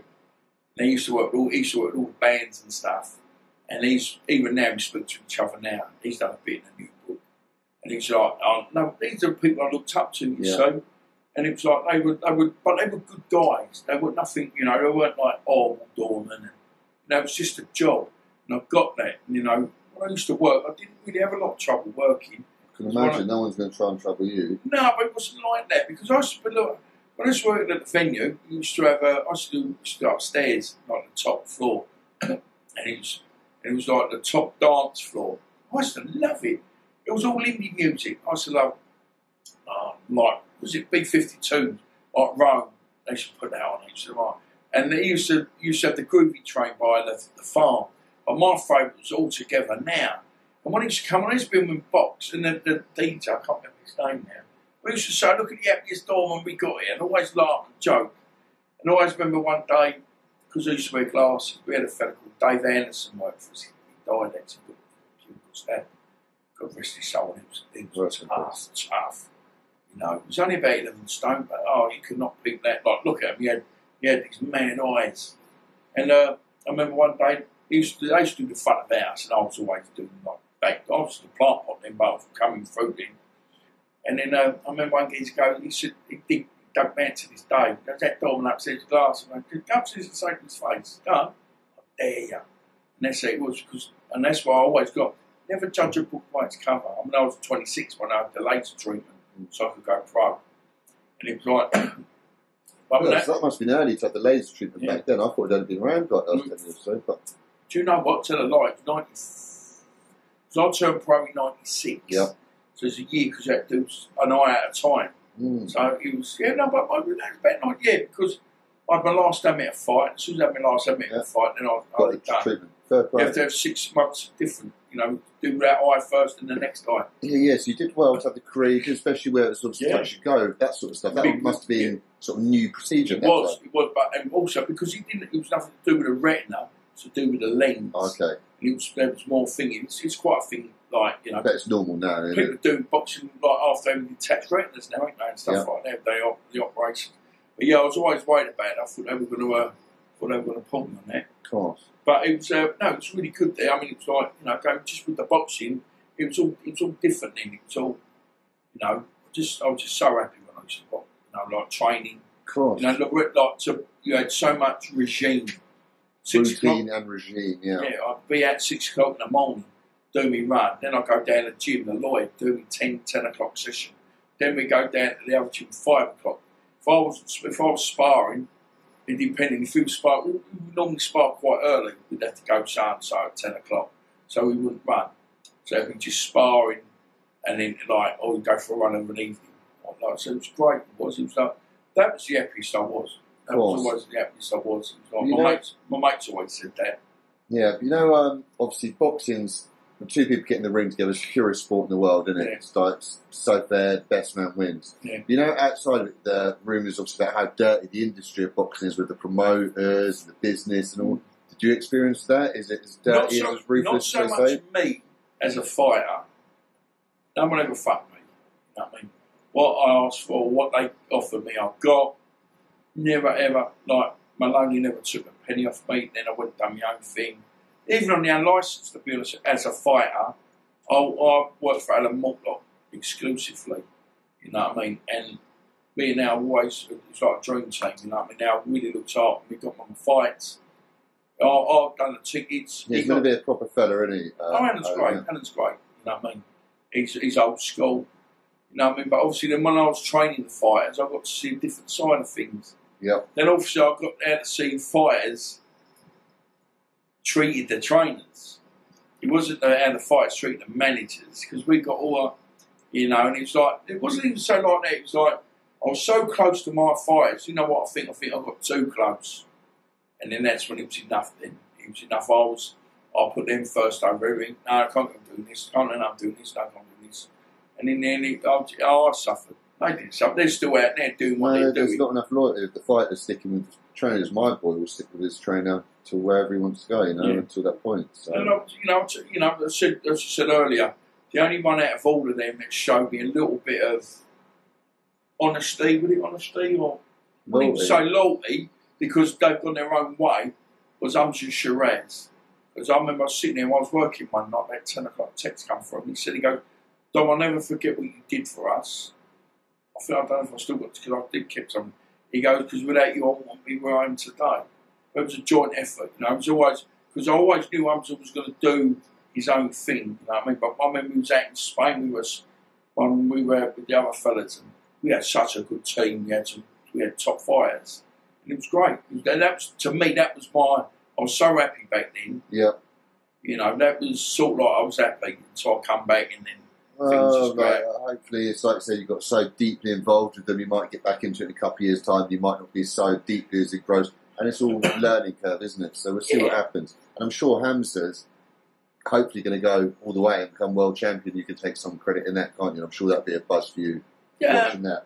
yes and no. I mean, I wouldn't take know, uh, credit. I mean, Not Lenny, credit. but Lenny Butcher that used to train him. He's he's the one that set you know trained him, and you know there's a couple of trainers involved. I think it was Eddie Kelly that had him as well. but you know, do you know what I mean? It's not about taking. See, he's training with the American now, isn't he? Yeah, he's out in Las Vegas. He's living the life. Yeah. Los Angeles, I mean, Yeah, yeah. I can't, living the um, yeah. life. You know, and he's, he's uh, Uncle Tad's. His, his Uncle Tad's. Because he's related to Amir Khan. They've got, they've got, they know what they're doing. You know, and all I just want him. You know what I want for him? Can I just want him to be happy. Yeah. I'll get. Do you know what? Fuck boxing. Fuck titles. Fuck this. Fuck that. Me. I'm saying to him. I want to be happy. Of course. What about me? What about me? Just make me happy. And as I said, if some, if anybody in life can be happy, then oh, I really want people to be happy. I see, oh, I know people that got money, you know, big money, they're not happy. And I just think, oh, what is that? With me, money's not my God. Don't get me wrong. I'm, I'm, I'd rather be happy with money than not happy with no money. You know what I'm saying? It's a lot. It's a lot easier. And also, money gives you choices. Gives you choices. I mean, I'm getting up at silly clock, silly o'clock, don't go to bed for about two or three days. But it's my fault Yeah. because I didn't do the right thing. Me too. Yeah, yeah, I mean, suffering now for the Oh. mistakes of the past. yeah, yeah. Again, don't, again, don't get me wrong. I had a great life. You know, what I mean, I was walk, walked in clubs in Paintless, thought I was the bollocks. Same, but when you're sort of doing all that rather than worrying about the future and trying to be like these other people, Yeah. mortgages and all this sort of pensions and all this. Now, now the you realise. Now Yeah. you realise pensions. Now I don't. Hopefully, in a good way, I won't be here to worry about pensions. Oh, I don't want to make no yeah, money. I, I could get it, let alone know about what it is. You know, I just want, if I could be now, now if my mum was alive now, she's been gone 11 years February, I'll be out there living with mu- living with my mummy in Italy with all my family, because that's all my family. and where are they from in Italy? Uh, Amalfi, uh, well, Maiori, next to Amalfi. Have you had a chance to go out there, meet some of your family out there or anything? Go all the time. Do you? No, no, only because of COVID, uh, we haven't been, otherwise we go at least twice a year with my Brilliant. daughter. Uh, Oh, once, it's got the sort of mafia feeling from you. I don't know about mate, but, uh, Hey? uh, but uh, Let's hopefully you can get back out there soon then. I'd like to. February, I'm, I'm, I'm probably going to have New Year's Eve out there because Bella's doing her own thing this year.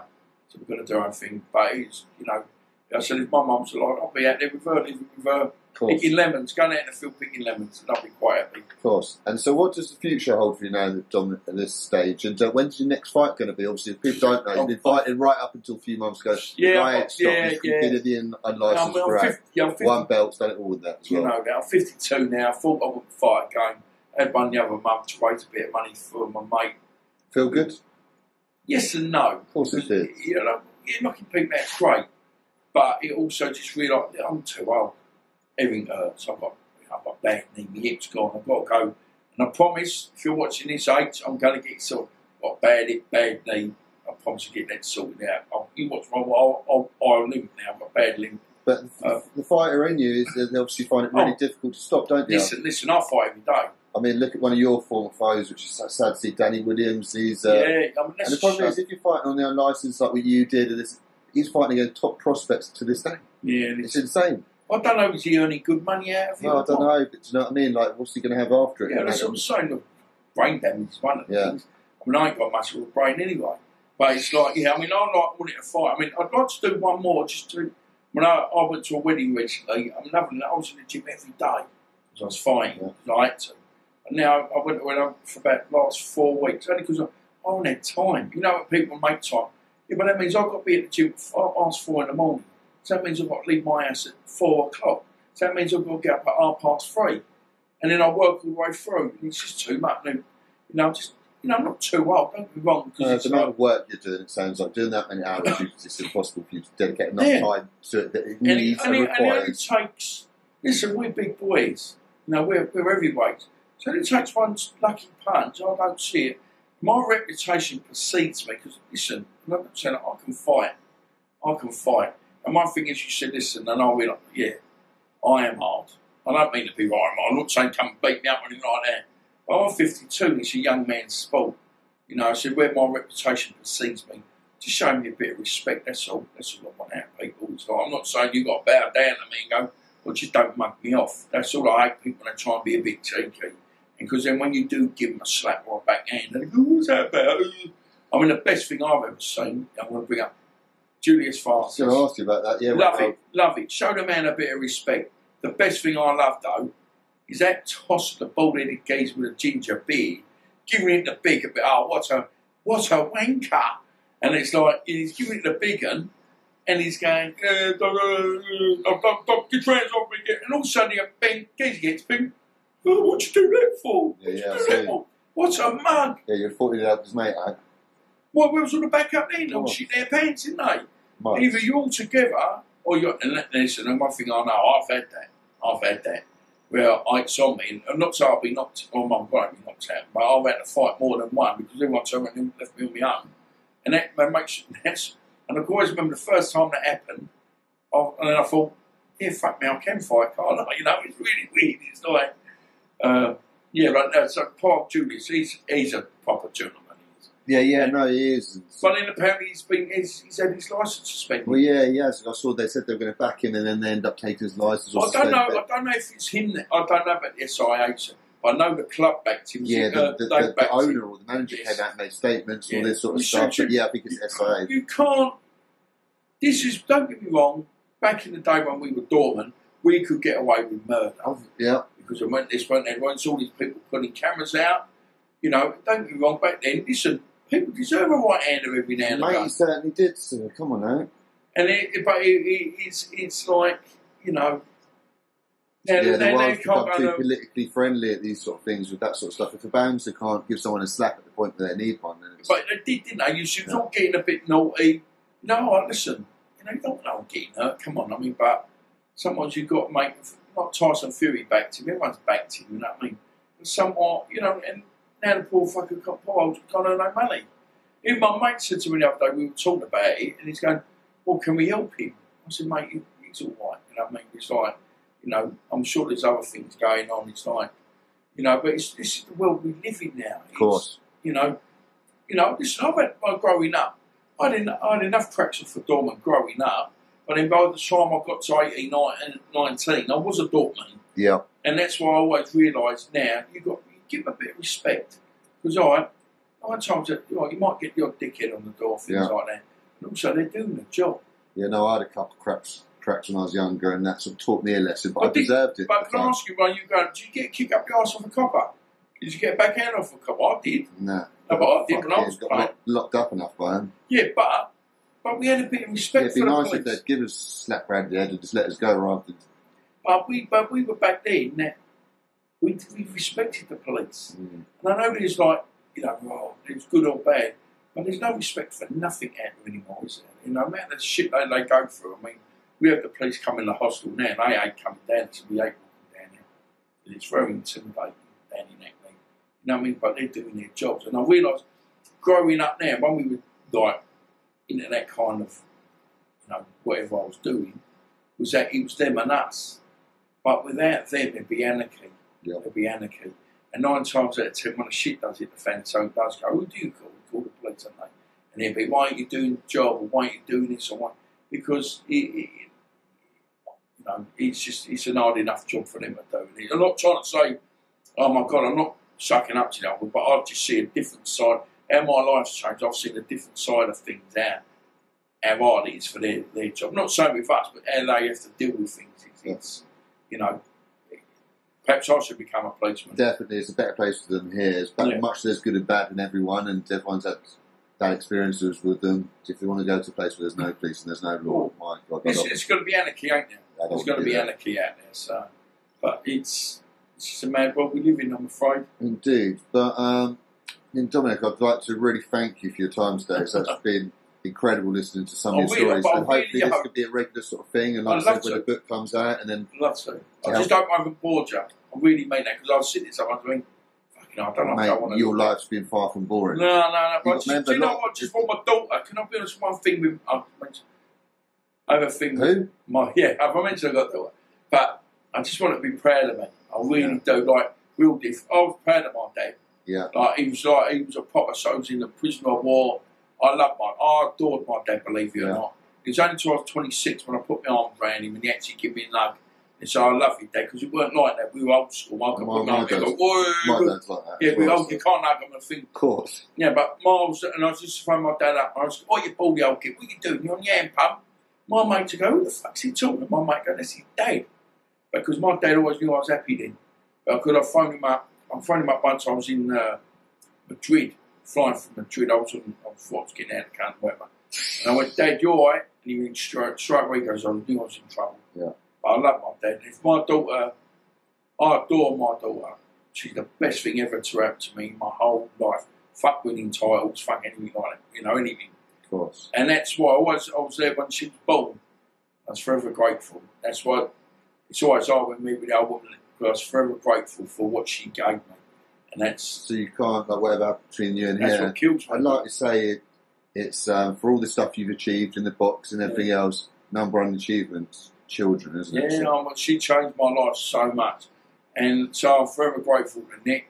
He changed my life as well. And she gave me something I always never thought I'd have. Yeah. And that's the little bit of peace and happiness I get is when I'm with her. And nothing else, nothing else covers that. You know, it's such a, it is what it is, mate. Yeah, I can relate. That's uh, the most important Yeah. time is the time with the Yeah. children, isn't it? But anyway, but Just get quick, hold on. So, Yeah. new book's going to come out hopefully before Christmas. Uh, got to thank Karen, Karen Sanders for so when that comes out, you let me know so then No, I can promote that at the same time, and then we can sit down with you and Karen. And I'd then love just- to do something with Karen. I'll let her talk for a little bit. Course. Don't let you know women are. Don't let them say too much. You know what I mean? But she's great. She's but she's opened up even quick now. I know we're going to run out of time, but It's no running out of time. You keep No. going. But she she's so oh, oh she's going oh my god I didn't think these things could happen. Or these stories she's got she goes it's opened my mind. You know she what's so good about her doing it? She doesn't know nothing about boxing security being hard doorman so so she's so oblivious to it all. So once she writes this stuff down she has to write it like it's been said. And that's the only thing I said to her the only thing I'd like for her to do once she's been on the dictaphone with people I said all I to do is write it as they said it because then they know, or you know these people, they know it's come from them. Yeah, with their tongue. Do you know what I Yes. mean? That's what I always like in film Yeah. as well. So It's brilliant. that when you read it in your head, you can picture that they're yeah, talking it. I mean, know? I'd love to do a bit more with you, mate, especially when this book's nearly done. of course. You know, I mean, like, you know, not, I'm not blaspheming, I know Coogan, like my films, we're really good, like we are, you know. Yeah, great fella, and I look up to lot. Yeah, listen, you're, we all in the, listen, you start realising there's enough for everybody out Of course. There's enough. You throw a bit of breadcrumbs out to people, don't be greedy, help each other. I said, like Cook said, he'll help me out a bit, like filming the papers, like yourselves. I mean, obviously, when I do the book launch, because we, we're self, we're going to be self-publicated. We got, I've got financial backup. Brilliant. They're in the paper. It, Brilliant. just going out in hardback with photographs in, um, and we do a big book launch where every hopefully the people put the stuff in the book are going to be there, and there's some proper serious people going to be there. You know, I'm not going to say wait. that. I'd love to be there. Yeah, but they're all people you, you've heard of, might not have done anything. There's stuff you might be able to do some stuff in it. Brilliant. And there's people that you ain't going to know, you know, people I grew up with. But got it's to, stories as well. yeah, but good stories, stupid stories. It ain't all about Fresh Bang Wallop. It's, you know, there's some nice stories in there, you know. And I'm not a, not a normal person. Just, you know, I've got so when Nick says I'm just a nice, well, good person that's done bad things. That's all. Well, like I said, I massively appreciate the opportunity, Dom. And guys, make sure you support Dom. You've got his links for social media in the description, Insta, Facebook, and then you've got the links in there for both his two books that are out so far. And then hopefully by Christmas, when it does come out, I'll let you guys know That'd for be sure. great. That'd be great. Just thanks for your time. It's been a long time coming. Uh, Should have come. It's my fault. I know I'm supposed to. You know, I'm a bit like now. I'm supposed to go Mate. and cut the people's shows, and if, if you know the year I've had, I weren't even in a position. No, to no, I do then I this. totally get it. So we're, we're all living, aren't we? We've all got stuff going on. wrong stuff. We're all, but we're all still alive. That's the Yeah, that's the most important thing. If you're still alive, you can still change things. So, uh, but yeah, without further ado, thank you very No, much. thank you very much. And yeah, till next time, thank you guys. Bye bye.